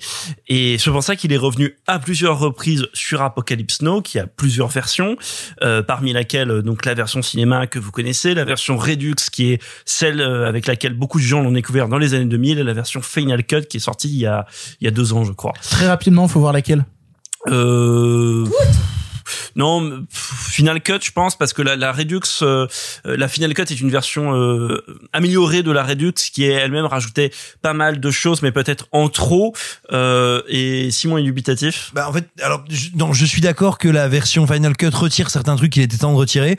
Il y a quelques-uns de ces retraits que je trouve dommage. Moi, notamment dans le camp des GIs, les retraits, enfin, il y a vraiment des retraits que je trouve Non, mais à dommage. la rigueur, si vous avez vraiment le temps, euh, matez les trois, mais je, ou sinon, en fait, là, il s'avère que la version cinéma demeure excellente, en fait. euh, euh, donc, vous pouvez aussi voir Apocalypse Now en version cinéma. Bref, et donc il l'a fait euh, ainsi de suite sur sur euh, sur euh, sur d'autres films. Il l'a fait très récemment sur Cotton Club où il a ressorti un montage qui s'appelle Cotton Club encore, qui modifie, euh, je dirais pas lourdement le film, mais assez significativement, euh, notamment qui déplace des points d'intérêt du film, fait que euh, Richard Gere, qui était la superstar du film, etc., elle est peut-être un peu moins dans ce nouveau métrage, qu'il a un peu plus recentré sur les deux frères euh, afro-américains qui sont au centre de l'intrigue de Cotton Club, qui est une comédie musicale qui se passe dans les dans les années 30, et ainsi de suite sur sur d'autres films, The Outsiders que que, que Coppola a, aussi euh, a aussi remonté. Bref, pour revenir au, au Parrain 3, c'est un un projet qui date euh, de il y a quelques années.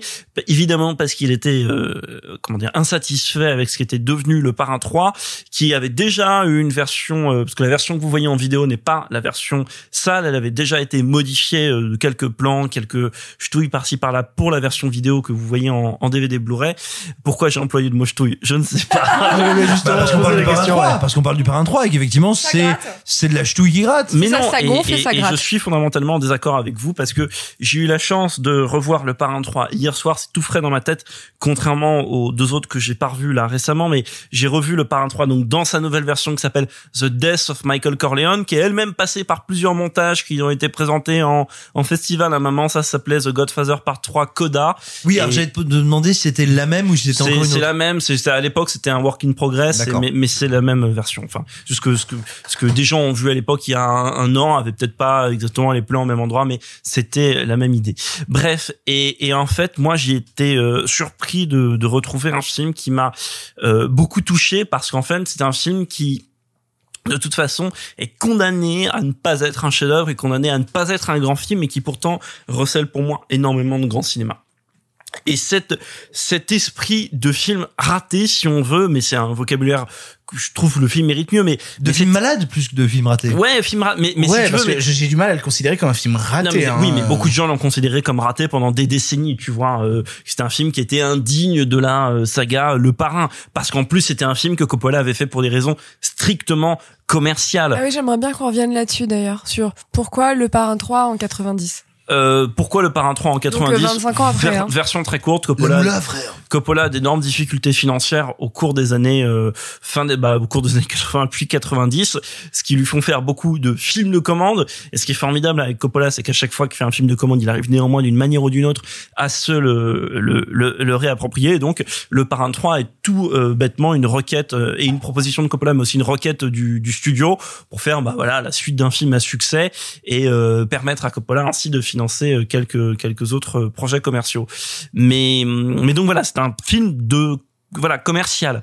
Et, moi, ce qui me touche dedans, c'est à quel point le film euh, a en soi une thématique qui hante l'œuvre de Coppola, c'est que le Parrain 3 parle de la peine de l'accomplissement, euh, en l'occurrence euh, ce que ne va pas pouvoir accomplir le personnage de Michael Corleone dans le Parrain 3, c'est-à-dire protéger, sauver la famille, et qu'en même temps ce télescope avec bah, la hantise de Coppola qui n'est de pas pouvoir accomplir ce qu'il souhaite à chaque fois. Il y a un très beau film qui en parle qui s'appelle Tucker, qui est un film souvent oublié dans la carrière de, de, de Coppola, qui est un film qui est aussi sur un inventeur génial qu'on ne laisse pas accomplir ce qu'il souhaite, qui est qui est euh, comment dire euh, contredit, qui est contesté.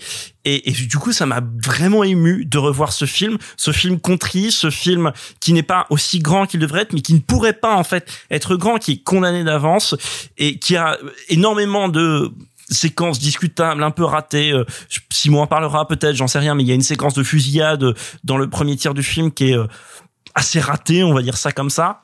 Je suis vraiment pas d'accord. Et mais- non, non, mais, mais, mais, mais je serais très curieux de t'entendre. Mais, mais je dis pas ça péjora- péjorativement parce que j'ai revu le film très à la hausse en le revoyant et je l'aime vraiment beaucoup. Le film a, a, euh, a une dimension. Alors, euh, les, les, les, les parents en général ont une dimension viscontienne, mais, mais celui-ci en particulier avec au début cette scène de cérémonie qui n'en finit pas et qui n'en finit pas. Et, et comme, euh, bah voilà, si vous avez vu Visconti, voyez le, si vous avez vu le Guépard, pardon, de, de, de Visconti, regardez. Et le Guépard, quel film de, quel film de Rise and Fall aussi. Nous étions des lions, nous étions des guépards. Le Parrain 3, c'est tout ça. Et, et ça, ça m'émeut profondément. Et surtout qu'il arrive à, à- alors, il y a, y a une intrigue gigantesque qui se, se noue autour du Parrain 3 avec, voilà, des enjeux colossaux qui remontent jusqu'au Vatican, jusqu'au pape. Euh, mais, mais au fond, voilà, il, il- le plus beau du film se fait en deux, trois chants contre chants entre Andy Garcia et Al Pacino. Et je trouve Andy Garcia phénoménal dans le film absolument déjà très beau. Mais euh, comment dire profondément juste dans le à la fois le, le comment dire le miroir qui renvoie à, à, à Michael Corleone et en même temps une sorte de contraire parce qu'ils aspirent tous les deux dans des directions différentes sans vraiment enfin s'en rendre compte ou l'assumer. Bref c'est c'est jusqu'à comment dire quelques dénouements finaux qui sont très durs dans les relations entre les personnages. Et et enfin euh, je m'arrête là-dessus quoi que vous pensiez quoi que vous pensiez du du parrain 3 qui donc a été longtemps conspué il y a dedans une des scènes qui est pour moi un des plus beaux moments du cinéma américain. Mais et c'est ça qui est beau avec les films, c'est peut-être quand il y a des films bof, moins bien machin, il y a trois minutes de d'immense cinéma à la toute fin du film. Je dis pas ce qui arrive pour ceux qui n'ont pas vu, mais vous allez très rapidement voir de quoi il s'agit. C'est un moment tragique où il y a euh, là vous avez du grand Al Pacino euh, incroyablement euh, beau. Vous avez un des plus beaux cris du cinéma un cri silencieux d'ailleurs et qui moi m'a retourné le cœur au moment où je l'ai vu après, je vous laisse la parole. Je fais juste quelques euh, donc notes sur le sur le montage. En fait, il a surtout changé le début et la fin du film. Au sur le corps du film en lui-même, c'est surtout des séquences qui ont été replacées un peu plus en avant, un peu plus en, aval. Mais mais sur le début et surtout sur la fin, en fait, il a opéré à plusieurs changements que moi je trouve. Je, je vois ça un peu discutable. En fait, je vois très bien où il a voulu en venir. Euh, bon. Euh, on peut dire qu'il meurt Bah, le film s'appelle La mort de Michael Corleone, donc Non, techniquement, on peut dire qu'il décède, tu Euh, vois. parce que donc surtout à la fin parce que donc à la à la fin bah, dans la fameuse mort de Michael Corleone qui est dans le titre euh, il a changé non seulement l'ordre de montage des plans mais en plus les plans en eux-mêmes ils ne montrent pas tout à fait la même chose ça ne renvoie pas exactement euh, le même euh, le même symbole si on veut et, et, et moi qui avais gardé une image toute ma vie très très forte de la fin du Parrain 3 je ne sais pas si j'ai été déçu de ne pas retrouver cette image, donc ce qui relève purement de la nostalgie, donc qui est un sentiment bête, ou alors est-ce que simplement euh, c'est peut-être comment dire euh, moins bien vu de la part de, de, de Coppola, sachant et j'arrête là-dessus de parler qu'on va pas se mentir, Coppola fait aussi ses ressorties, ses remontages pour aussi des raisons financières, parce que c'est aussi quelqu'un qui depuis des années lutte pour remettre un film sur pied, fameux Megalopolis, euh, il y a d'autres projets, mais fameux Megalopolis, qui ne verra jamais le jour, et que ces remontages, ces reversions, un, permettent de faire tourner un peu la machine, euh, la machine à cash d'American Zoetrope, sa société de production, et euh, de deux, bah, quand même continuer à faire un peu parler de lui. Oui, mais tu déconnes. Mais alors, pour le coup, moi, j'ai eu la chance de, de, de découvrir le Parrain 3 sans connaître forcément la première version, vu que je l'ai découvert avec la version Coda. Et, euh, et, et je vais m'attarder sur la fin parce que, en, en vrai, j'aime beaucoup le Parrain 3. J'aime- Je trouve le film vraiment réussi et je l'aime vraiment pour le tourment de son personnage principal qui cherche à tout prix à avoir la rédemption, à avoir la rédemption, à avoir la rédemption et qui n'arrive pas à la trouver. Je vous qui dis, pensez la voir. Mais oui, c'est pas il essaie de la trouver, c'est quand le film commence, il pense que ça y est, c'est réglé. Oui, bon, mais alors que- mais alors que c'est l'impasse, c'est- l'impasse qui est aussi avec Al Pacino qui sort au même moment. L'impasse, c'est le même film. C'est un gars qui essaye de rester la tête en dehors de l'eau, qui est persuadé qu'il va y arriver, mais il ne peut pas. Et puis, et puis ce qui est plaisant, gens euh, font plonger. ce qui est plaisant aussi, mine de rien, dans le parrain 3, c'est que ça reste encore un miroir du parrain 1 et du parrain 2, qui commencent tous par une énorme scène de fête et qui se terminent toujours par des personnages dans une extrême solitude. Et ce qui me passionne, moi, avec le parrain 3, c'est justement cette quête éternelle de rédemption, avec en plus Andy Garcia qui vient être vraiment le parallèle chien fou que pouvait être Michael Corleone à une époque où Michael Corleone pouvait se permettre de dire dans le parrain 1, je tue tout le monde et j'en ai rien à branler. tu vois, non mais c'est c'est clairement ça. Alors que là, maintenant, t'as t'as t'as Andy Garcia qui est là, genre, et si on le tuait lui? Et t'as l'autre qui dit, non, quand même, euh, c'est pas cool, on va pas le tuer. T'as envie de dire, mais où est, où est passé euh, Michael Corleone justement? Et ben il est en quête de rédemption et, et ce changement de fin que je trouve choquant aussi, parce que justement, bah, on n'a pas la vraie mort de Michael Corleone et c'est coupé avant dans la nouvelle version et on le voit juste seul tout seul, abandonné. Pour moi, ça rejoint en fait tout le propos du film et c'est dans une certaine continuité, à savoir le fait que on est dans un personnage qui est dans une éternelle quête de rédemption et qui ne l'obtiendra pas. Et là où justement avoir la mort de Michael Corleone à l'écran, bah ça met une fin à cette quête-là. C'est-à-dire que la quête s'arrête. Bah, il est décédé, sa rédemption, il l'a, il l'a pas, on s'en fout. C'est fini, point. Là, le fait de le laisser seul et de ne pas montrer sa mort, de juste terminer sur un fondu au noir et il est tout seul, abandonné et, et bah, avec des remords à tout jamais, bah pour moi c'est justement dans dans le propos du long métrage et dans la continuité du propos, à savoir bah t'auras beau chercher, t'auras beau chercher, t'auras beau chercher poteau, à la fin tu seras tout seul à chercher encore et il y aura pas de point final à ça. Ta quête éternelle de la rédemption ne s'arrêtera jamais. Et donc en vrai, bah il y a des modifs. Euh, après il a raccourci aussi plein de petites scènes pour que les enchaînements soient plus soient plus fluides et que le film soit plus agréable à regarder, etc. Il n'empêche que cette modification de fin en elle-même, bah, je la trouve plutôt maline et pas déconnante avec le reste du propos. Mais c'est toi, Simon, qui arrêtais pas de me dire que euh, tu trouvais que euh, que euh, comment s'appelle que euh, que les, les modifications de ce, de ce parrain 3 avaient pas grand intérêt au final. Je trouve qu'elles ont pas un intérêt fondamental. Comme comme l'a dit Marc, je vois très bien où il veut en venir, mais littéralement, j'ai envie de te dire, euh, voilà. Elles ne, elles n'ont pas inventé la machine à masturber le hanneton. Euh, elles changent pas grand chose. Et, et surtout, moi, je te dirais là où je suis pas d'accord. Je comprends tout à fait l'interprétation que tu fais de cette nouvelle fin. Moi, ce qui m'intéressait avec cette idée de de cette fin originelle dans laquelle Michael n'était plus qu'une petite silhouette frêle, vieillie, décharnée, mourante, qui tombait au sol, c'est qu'en fait, l'idée c'était pas de dire ton tourment sera infini. Oh non, tu jusqu'à la fin des temps, tu regarderas dans le lointain euh, le souvenir des tiens que tu as détruits. Non, c'est pas ça. C'était au contraire de dire non, tu n'as pas accès à l'absolu, tu n'as pas accès au tout jamais et au grand machin, tu n'es qu'un corps flétri, mourant, et au final, tu n'es, tu n'es que cette petite chose qui se racornit et meurt. C'est-à-dire que je te refuse la grandeur et je filme ta dernière chute, ta dernière chute qui n'est pas symbolique, qui n'est pas poétique, qui n'est pas grandiose, qui est celle d'une petite momie frémissante dont personne ne se rappelle les crimes. C'est pire que ça. Oui, On oui, a mais justement, c'est un crimes. changement. C'est un, changement dans la signification de la fin qui n'est plus, enfin, qui au lieu de dire je te refuse la grandeur, dit je te refuse la rédemption, je te refuse euh, la, la paix intérieure. Ah, et du coup, je trouve que limite la nouvelle fin, enfin la- le nouveau raccourcissement de fin, est plus en accord avec le propos du, du 3. Ah, je- Alors, je, je, je, je suis pas de cet avis, mais, mais peu importe, c'est une question de sens, c'est finalement quelque chose de très subjectif. Euh, moi, je suis pas quelqu'un qui déteste le 3. Moi, mon problème avec le 3, euh, pour juste pour donner un, un repère euh, aux gens qui nous écoutent, euh, j'ai grandi dans les années 90, c'est une époque où le 3 était mais conspué. Mais vraiment conspué, il était traité comme un, un truc C'est Indiana. Jones 4. Ah ouais, non mais oui, oui, oui, c'est exactement ça. C'était Indiana Jones 4. Et donc moi j'ai découvert les trois films d'affilée euh, et, euh, et ce que je veux, ce que je veux dire, c'est que je m'attendais avec le troisième à voir un truc abominable. Et non, j'ai vu un truc très en dessous, mais pas du tout abominable. C'est même, j'ai envie de te dire, la majorité des gens qui font des films, et si un jour je parviens à mettre en scène des films, si mon plus mauvais film, c'est du niveau du Parrain 3, je serais très fier de moi. hein. Bah mais, oui, tu mais, m'étonnes. mais en revanche, en revanche, qu'est-ce que c'est le vrai problème du Parrain 3 Je vous parlais tout à l'heure de moi ce qui me semblait être cette espèce de incarnation ultime, brillante, grandiose et tragique du Rise and Fall, c'est qu'en fait, à mon sens, à la fin du Parrain 2, l'histoire est terminée.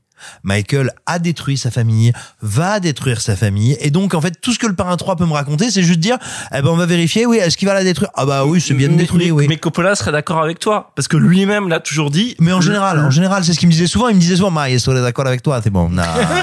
ok, Francis. Euh... Non, mais Coppola l'avait toujours dit, le parrain s'achève avec le parrain 2, il a dit tout ce qu'il fallait. Et d'ailleurs, il a toujours considéré, et c'est pour ça que d'ailleurs, et j'en rajoute une couche, une des notions du, une des raisons, pardon, du remontage, c'était le titre. Parce que pour lui, c'était insupportable que le parrain 3 s'appelle The Godfather Part 3, Part 3, pardon. Parce que, pff, il est tard. tu m'étonnes que ça l'emmerdait. C'est quand même débile, euh, le titre Euh, franco-anglais. Parce, parce qu'il avait toujours considéré que ce n'était pas une partie 3 et que c'était un épilogue. Mhm. Et que c'était essayé, essayé de se battre pour euh, faire euh, un titre en ce sens, d'où euh, le fait d'avoir appelé le film Coda. Coda ou euh, enfin maintenant c'est The Death of Michael Corleone. Et moi, je disais, tu aurais dû faire Codex. Il faisait, ouais, mais il se trompait à. Oh putain. Et non, non, non. non, et alors, par contre, non, bah, Eh ben c'est malin. c'est gros pola quoi. Paula, j'aime beaucoup. Francis Ford gros Paula. le pic de Fabien Antoniente. Mais euh, non, non. non, mais, là, mais, mais, mais là où le 3 effectivement a quelque chose de l'ordre du coda, euh, c'est que c'est que tout d'un coup, on peut commencer à le voir comme une espèce de testament sur le nouvel Hollywood. C'est-à-dire que, bah oui, ça te raconte un peu cette histoire de Coppola, mais qui vaut pour bien d'autres metteurs en scène de l'époque, et pour évidemment Cimino aussi, qui à un moment ont vu très grand, ont vu très gros, ont grandi dans l'ombre des studios, ont pris le pouvoir, l'ont mené, l'ont amené là où ils pensaient devoir l'amener, jusqu'à en fait l'assécher, le tuer eux-mêmes, ce que Jean-Baptiste Toré, dans son film brillantissime, aura appelé We Blew It. Et tout d'un coup, quelques années après, et ben en 90, il se retourne et il dit bah tiens, je vais vous raconter ce que c'est que d'avoir été un des grands et que d'avoir été un des grands qui a détruit l'empire et qui regarde un petit peu ça. Et il y a quelque chose de de ce point de vue dans une Michael Corleone qui a 60 ans, qui est là avec son vieux pull rouge dans sa cuisine, qui fait un accident cardiaque alors qu'il a échappé à, Il a du un, à merveilleux hélicoptère en hors champ. Et, et vraiment, à mon sens, il y a quelque chose de l'ordre, ouais, d'un d'un certain regard sur tiens, qu'est-ce qui nous est arrivé avec le nouvel, avec le nouvel Hollywood et pourquoi on n'a pas tout à fait réussi. Et ça, je trouve ça très beau et très touchant dans le 3.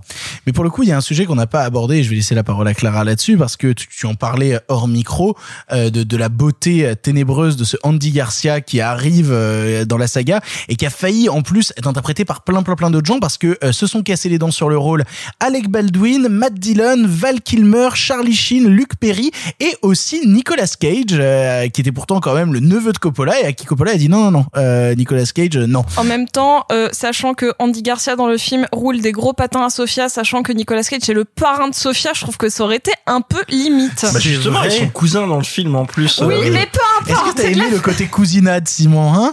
Alors, je tiens à saisir cette opportunité que tu me donnes pour faire une aparté. Pour dire que j'aime beaucoup mes cousines qui nous écoutent, avec qui j'ai 15 ans d'écart et sur lesquelles Dans, je dans quel tou- sens? Elles ont 15 ans de plus ou 15 ans de moins? De moins. Ah, Euh, ah, sur lesquelles c'est je serais toujours prêt à faire des plaisanteries innommables, mais vous savez, c'est une fiction. Euh, je vous aime toutes les trois. Tout va bien, mais écoutez quand même nos publicités sur Manscape. Mais du coup, euh, Clara, toi justement, l'arrivée euh, d'Andy Garcia euh, au milieu de ce parrain 3 que tu as découvert justement pour euh, pour l'émission. Cet euh, après-midi. eh ben dis donc, explosion ou pas explosion? Bonheur ou pas bonheur? Euh, J'aime bien Andy Garcia. Je trouve que c'est un, un sacré comédien, qu'il a des épaules comédianesques, parce que j'ai pas d'avis sur ses deltoïdes à lui, euh, mais qu'il a des sacrées, sacrées épaules. Euh, Je l'avais vu que dans les Oceans, Andy Garcia, C'est ce que j'allais dire. J'ai un vrai problème avec Andy Garcia qui est. Euh, il a fait quoi comme film? Bah, un excellent film avec Michael Keaton, un polar totalement sous-estimé, ultra brutal. Non, mais et- tu vois, quand t'as une méga archi superstar et que tu fais non, non, mais je te jure, il a fait un Non, truc un peu sous-estimé. je pense que je pense que, que, que lui comme d'autres comme peut-être Alec Baldwin sont des acteurs qui vraiment ont été vraiment le produit d'une d'une époque et au moment où il fait euh, au moment où il fait euh, le parrain 3 il a fait particulièrement je pense euh, les incorruptibles de de, de Palma et euh, Black Crane de, de, de, de Ridley Scott mais euh, mais mais c'est c'est c'est c'est vrai que c'est compliqué de dire que c'est un acteur qui a ensuite eu une carrière vraiment pérenne certes il y a son rôle un peu culte hein, dans les Oceans Donc mais il a fait ton réalisateur préféré, mon réalisateur préféré, et après. euh, euh, Et les Oceans Et les Oceans, donc ton réalisateur, c'est ta saga préférée, C'est sûrement une de Oceans mes sagas préférées, Ouais, les hein. Oceans. Ouais. Vraiment. Euh, Surtout oui. le 2. Oui. J'adore Ocean's 12, tout le monde le défonce alors que c'est super. Moi j'adore Ocean's 8. Tout le monde le défonce alors que c'est super. non, vraiment pas. Non, ça, c'est horrible. Oui, C'est horrible. Simon. Attends, je, je vérifie Allô je dis pas de conneries. Simon Absolument. Il a également C'est joué genre. dans un film qui est, j'allais dire sous-estimé, pas sous-estimé, qui est parfaitement méconnu, qui est dans l'enjeu. Geostorm. Pardon. Il est, il est dans Geostorm, c'est pour Ouais, ça. que il je a un ça micro rôle, il a une tu- Tu apparition. sais que si je t'aimais pas autant, je te détesterais. Euh, non, il a joué, il a joué notamment dans l'enjeu avec Michael Keaton. c'est pas un film Qui- de Barbet Schroeder? Qui est réalisé par Barbet Schroeder, oui, qui est un espèce de polar bizarroïde, brutal, de série B méchant, où en gros, euh, son fils doit être greffé, mais il doit être greffé par un tueur en série qui est Michael Keaton, qui est complètement fou, et qui va kidnapper l'enfant et tout détruire dans un hôpital, et c'est très bien. Malgré tout ce que je viens de dire, c'est très bien. Tu disais quoi, Clara? Oh, j'étais juste en train de dire qu'il était très beau, mais pas qu'il avait des grosses épaules, mais pas des épaules de deltoïde, des épaules de comédien. tu sais, moi j'ai pas trop de problème à reprendre parce qu'en fait c'est tellement ouh des licornes et du cottage cheese dans ma tête que finalement il n'y a pas de structure en soi, donc on peut reprendre à n'importe quel moment, tout va bien. Euh, D'ailleurs, je peux te reparler de ce dont on a parlé il y a un mois si tu veux. Euh, du coup, euh, Euh, Quoi? Ah oui, c'est un bon castex. c'est Oh la blague filée. pour toujours.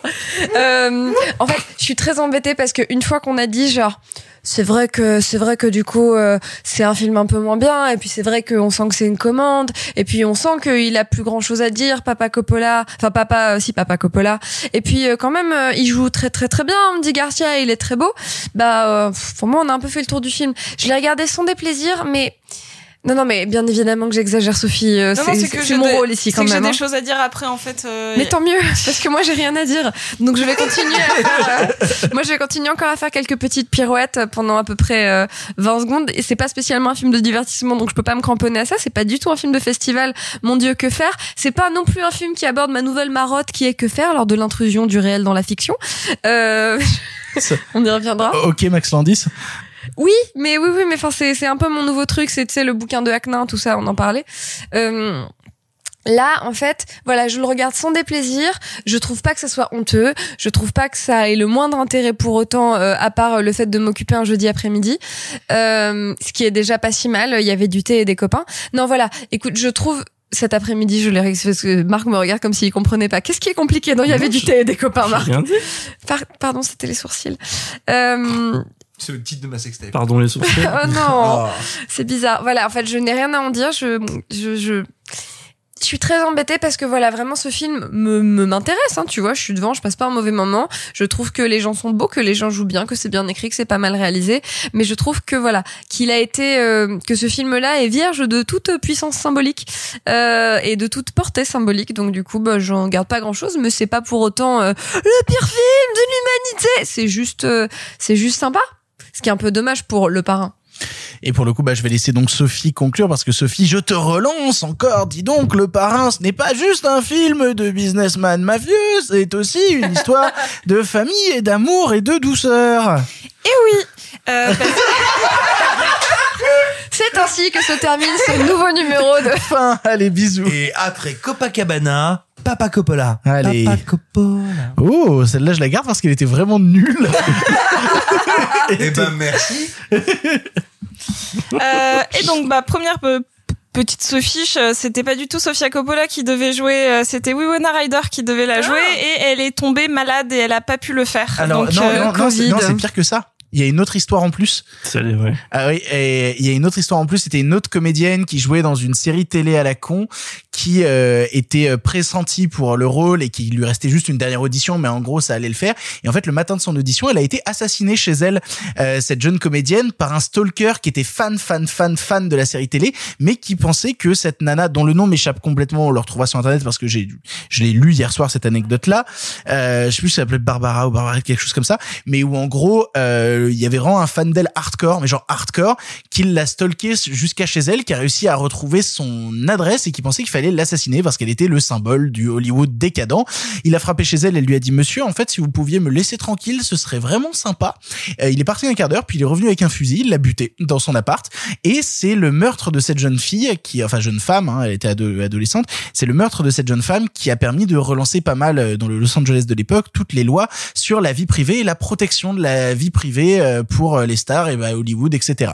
Et bonne soirée Dès qu'il y a des anecdotes sur des meurtres, je suis là, il y a pas de souci. La pauvre. On a retrouvé, non, on n'a pas retrouvé son nom. Je vais, je vais le retrouver, je vais le retrouver. C'est pas grave. Euh, et donc euh, c'est euh, Sophia qui s'est retrouvée là. La pauvre, elle a été euh, nommée au Razzie pour le rôle. Oh, ils, sont durs. Ouais, hein. elle a été nommée au Razzie, ce que je trouve complètement injuste parce que certes elle cabotine un peu au début du film, mais elle est Et encore, non, même pas. un petit peu, hein, c'est léger. Que- que- genre j'essaie de comprendre pourquoi Non, elle a c'est été pas une autant- grande comédienne, tu Mais elle essaie de bien faire et en plus il y a Papa Coppola derrière la caméra. Non, ça mais va, c'est elle- juste la- jaloux, quoi. Elle est, elle est, elle est très convaincante à la fin du film. C'est pas parce que je trouve que le, le début est un peu léger, mais c'est pas très grave. Elle fait, elle fait amplement le travail. Enfin, il y a pas, il y a pas de souci. Et puis euh, j'imagine que euh, euh, qu'elle est euh, draguée de manière un petit peu euh, insistante, mais un petit peu mignonne quand même. euh, Elle s'appelait Rebecca Schaeffer, l'actrice qui est décédée. Voilà. Voilà. On l'embrasse. Bah du coup euh, d'aller, euh, j'imagine, draguer Andy Garcia euh, devant, euh, enfin de- derrière, enfin devant la caméra de papa, ça doit pas être évident non plus. Donc bon, euh, on, on lui pardonne. euh, T'imagines, il y a ton père qui est en train de filmer une histoire où c'est sa fille qui joue le rôle d'une nana qui roule des pelles à son, son cousin. mais c'est ça, c'est pas Je trouve ça évident. hein. formidable, je trouve ça formidable. Monsieur Hammer, Monsieur Hammer, reculez. Reculez, Monsieur Hammer. Monsieur Hammer, on est en train de parler sérieusement. Oui, oui, je sais, c'est un peu... Oh, tu, tu, tu, tu. Monsieur Hammer, il y a pas de pêche ici, barrez-vous. Et, euh, et donc il y a quelque chose qui m'intéresse particulièrement dans le Parrain 3 et quand je qui m'intéresse c'est vraiment qui m'intéresse très très fort sur la encore une fois sur la transmission puisque euh, il y a une confrontation encore comme un petit peu en moins moins intense mais entre euh, Diane Keaton euh, et euh, et Al Pacino euh, par rapport à, à- à l'avenir euh, de leur fils et qu'elle lui dit euh, tu sais euh, il veut il veut pas être comme vous. Enfin il veut partir de la famille et euh, et au début bah ça a l'air de le perturber un petit peu puis il l'accepte. Et c'est à ce moment-là qu'il prend Vincente donc euh, Andy Garcia sous son aile pour euh, qu'il devienne entre guillemets son fils de, su- de substitution et Comme Robert Duval était aussi un fils euh, adopté. Tu vois, donc il y a un truc où c'est un schéma dans la famille d'avoir un fils euh, extérieur entre guillemets. Complètement. Mais là où je trouve que par rapport à, à- au, Rise and Fall, il y a quelque chose qui est euh, moi qui, qui, qui vient un peu titiller ma curiosité, euh, en tout cas qui m'avait pas sauté aux yeux au début, puis à la fin ça ça a pas arrêté de cogiter. Est-ce que n'étant pas conscient de ce schéma-là qui se répète dans la famille, de ce vraiment c'est presque une malédiction qu'on se qu'on se transmet. Est-ce qu'en épargnant son fils et en ayant malgré tout un, un certain ressentiment vis-à-vis d'Andy Garcia à pas mal d'égards, est-ce qu'il ne lui donne pas une pomme empoisonnée? Ce que je trouve très intéressant. Et en lui refusant sa fille euh, vraiment lui ne, ne l'emmène pas là-dedans parce que moi je sais que d'une certaine d'une manière ou d'une autre je suis condamnée mais je vais essayer de malgré tout m'en tirer. Et toi je, je me retrouve ce jeune chien fougueux, euh, genre vraiment, je, je te le passe parce que je sais que tu vas avoir ces moments d'exaltation que j'ai eu et en même temps, je sais que je te condamne. Et ça, c'est un truc que je trouve très intéressant dans le film parce que euh, c'est pas évident. Il a, il a quand même épargné son fils alors que c'est pas quelque chose d'évident. Déjà, voyons quand nous, on a dit à nos parents, coucou, je veux être artiste. Comment on le prend dans une famille de mafieux? J'imagine que c'est plus compliqué. Bisous papa, bisous maman. Euh, du coup. Euh, euh, du coup voilà. Donc là j'imagine que coucou papa euh, chef de la mafia je veux devenir chanteur d'opéra. C'est pas évident. Et que là ils disent oui alors que clairement ça peut être mal vu en plus dans, dans le milieu mafieux qu'il ne l'ait pas transmis à son fils. Le fait qu'il décide à le donner à quelqu'un d'autre moi je, je le vois vraiment comme euh, bah, la malédiction peut-être je la fais sortir de la famille. Le baiser de la mort. le baiser de la mort. Et je trouve que ça, c'est vraiment peut-être le truc, moi en tout cas, qui m'a le plus intéressé dans le film. J'en ai un peu rien à faire de toute cette histoire euh, euh, de pape, etc. C'est un truc qui m'a un petit peu moins euh, euh, fasciné d'un point de vue même scénaristique. Je trouve que c'est des scènes qui m'ont un peu moins marqué, mais ça, je trouvais ça assez fondamental pour la, la fin de la, de la famille en tant que telle dans la mafia. Bah, et surtout que tu parles de famille et c'est le, le film où il, lui il amène toute sa famille dedans parce que tu as on n'a pas parlé il y a un personnage qui est absolument admirable c'est celui de Talia Shire euh, qui donc euh, clan Coppola elle aussi. Talia Shire vous la, vous la connaissez parce que c'est c'est Adrienne dans Rocky. Et absolument et c'est une superbe comédienne et dans Le Parrain 3 euh, on se rend assez euh, on se rend compte assez vite qu'en fait c'est elle qui tire les ficelles derrière euh, derrière euh, Pacino et même derrière Andy Garcia. C'est elle euh, c'est elle la marraine si vous voulez euh, qu'il y a elle qu'il y a Carmine Coppola qui, qui est musicien qui fait la musique du film. Donc évidemment il y a Sofia Coppola.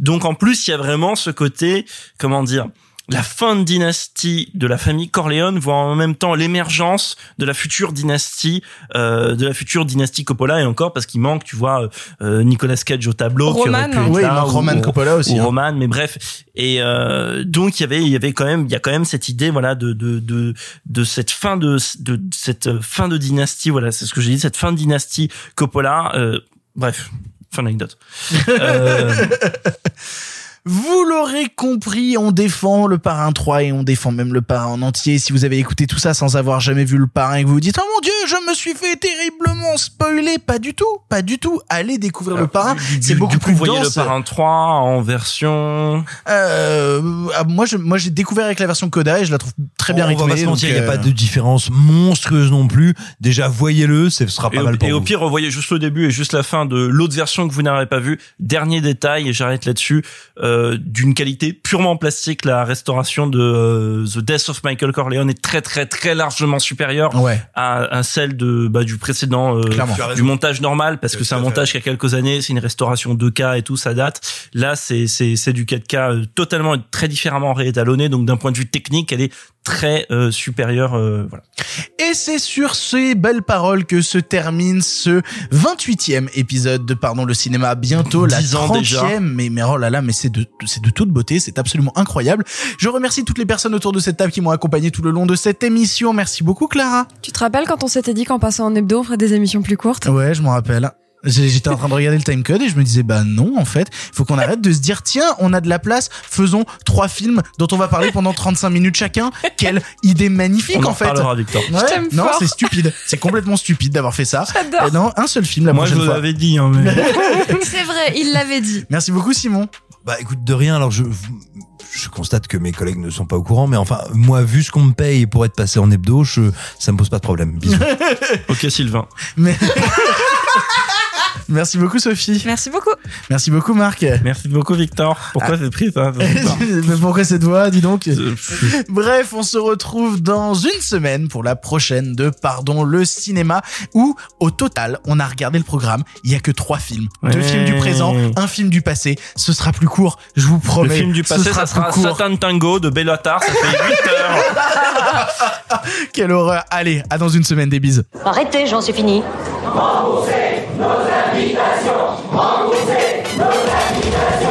Qu'allons-nous faire par Osiris Mais il se débrouille Une relève toutes les deux semaines, il me faut pas deux quand même Le cinéma fait de toi un bon gamin Et que c'est quoi? Maintenant c'est fini, va falloir rentrer.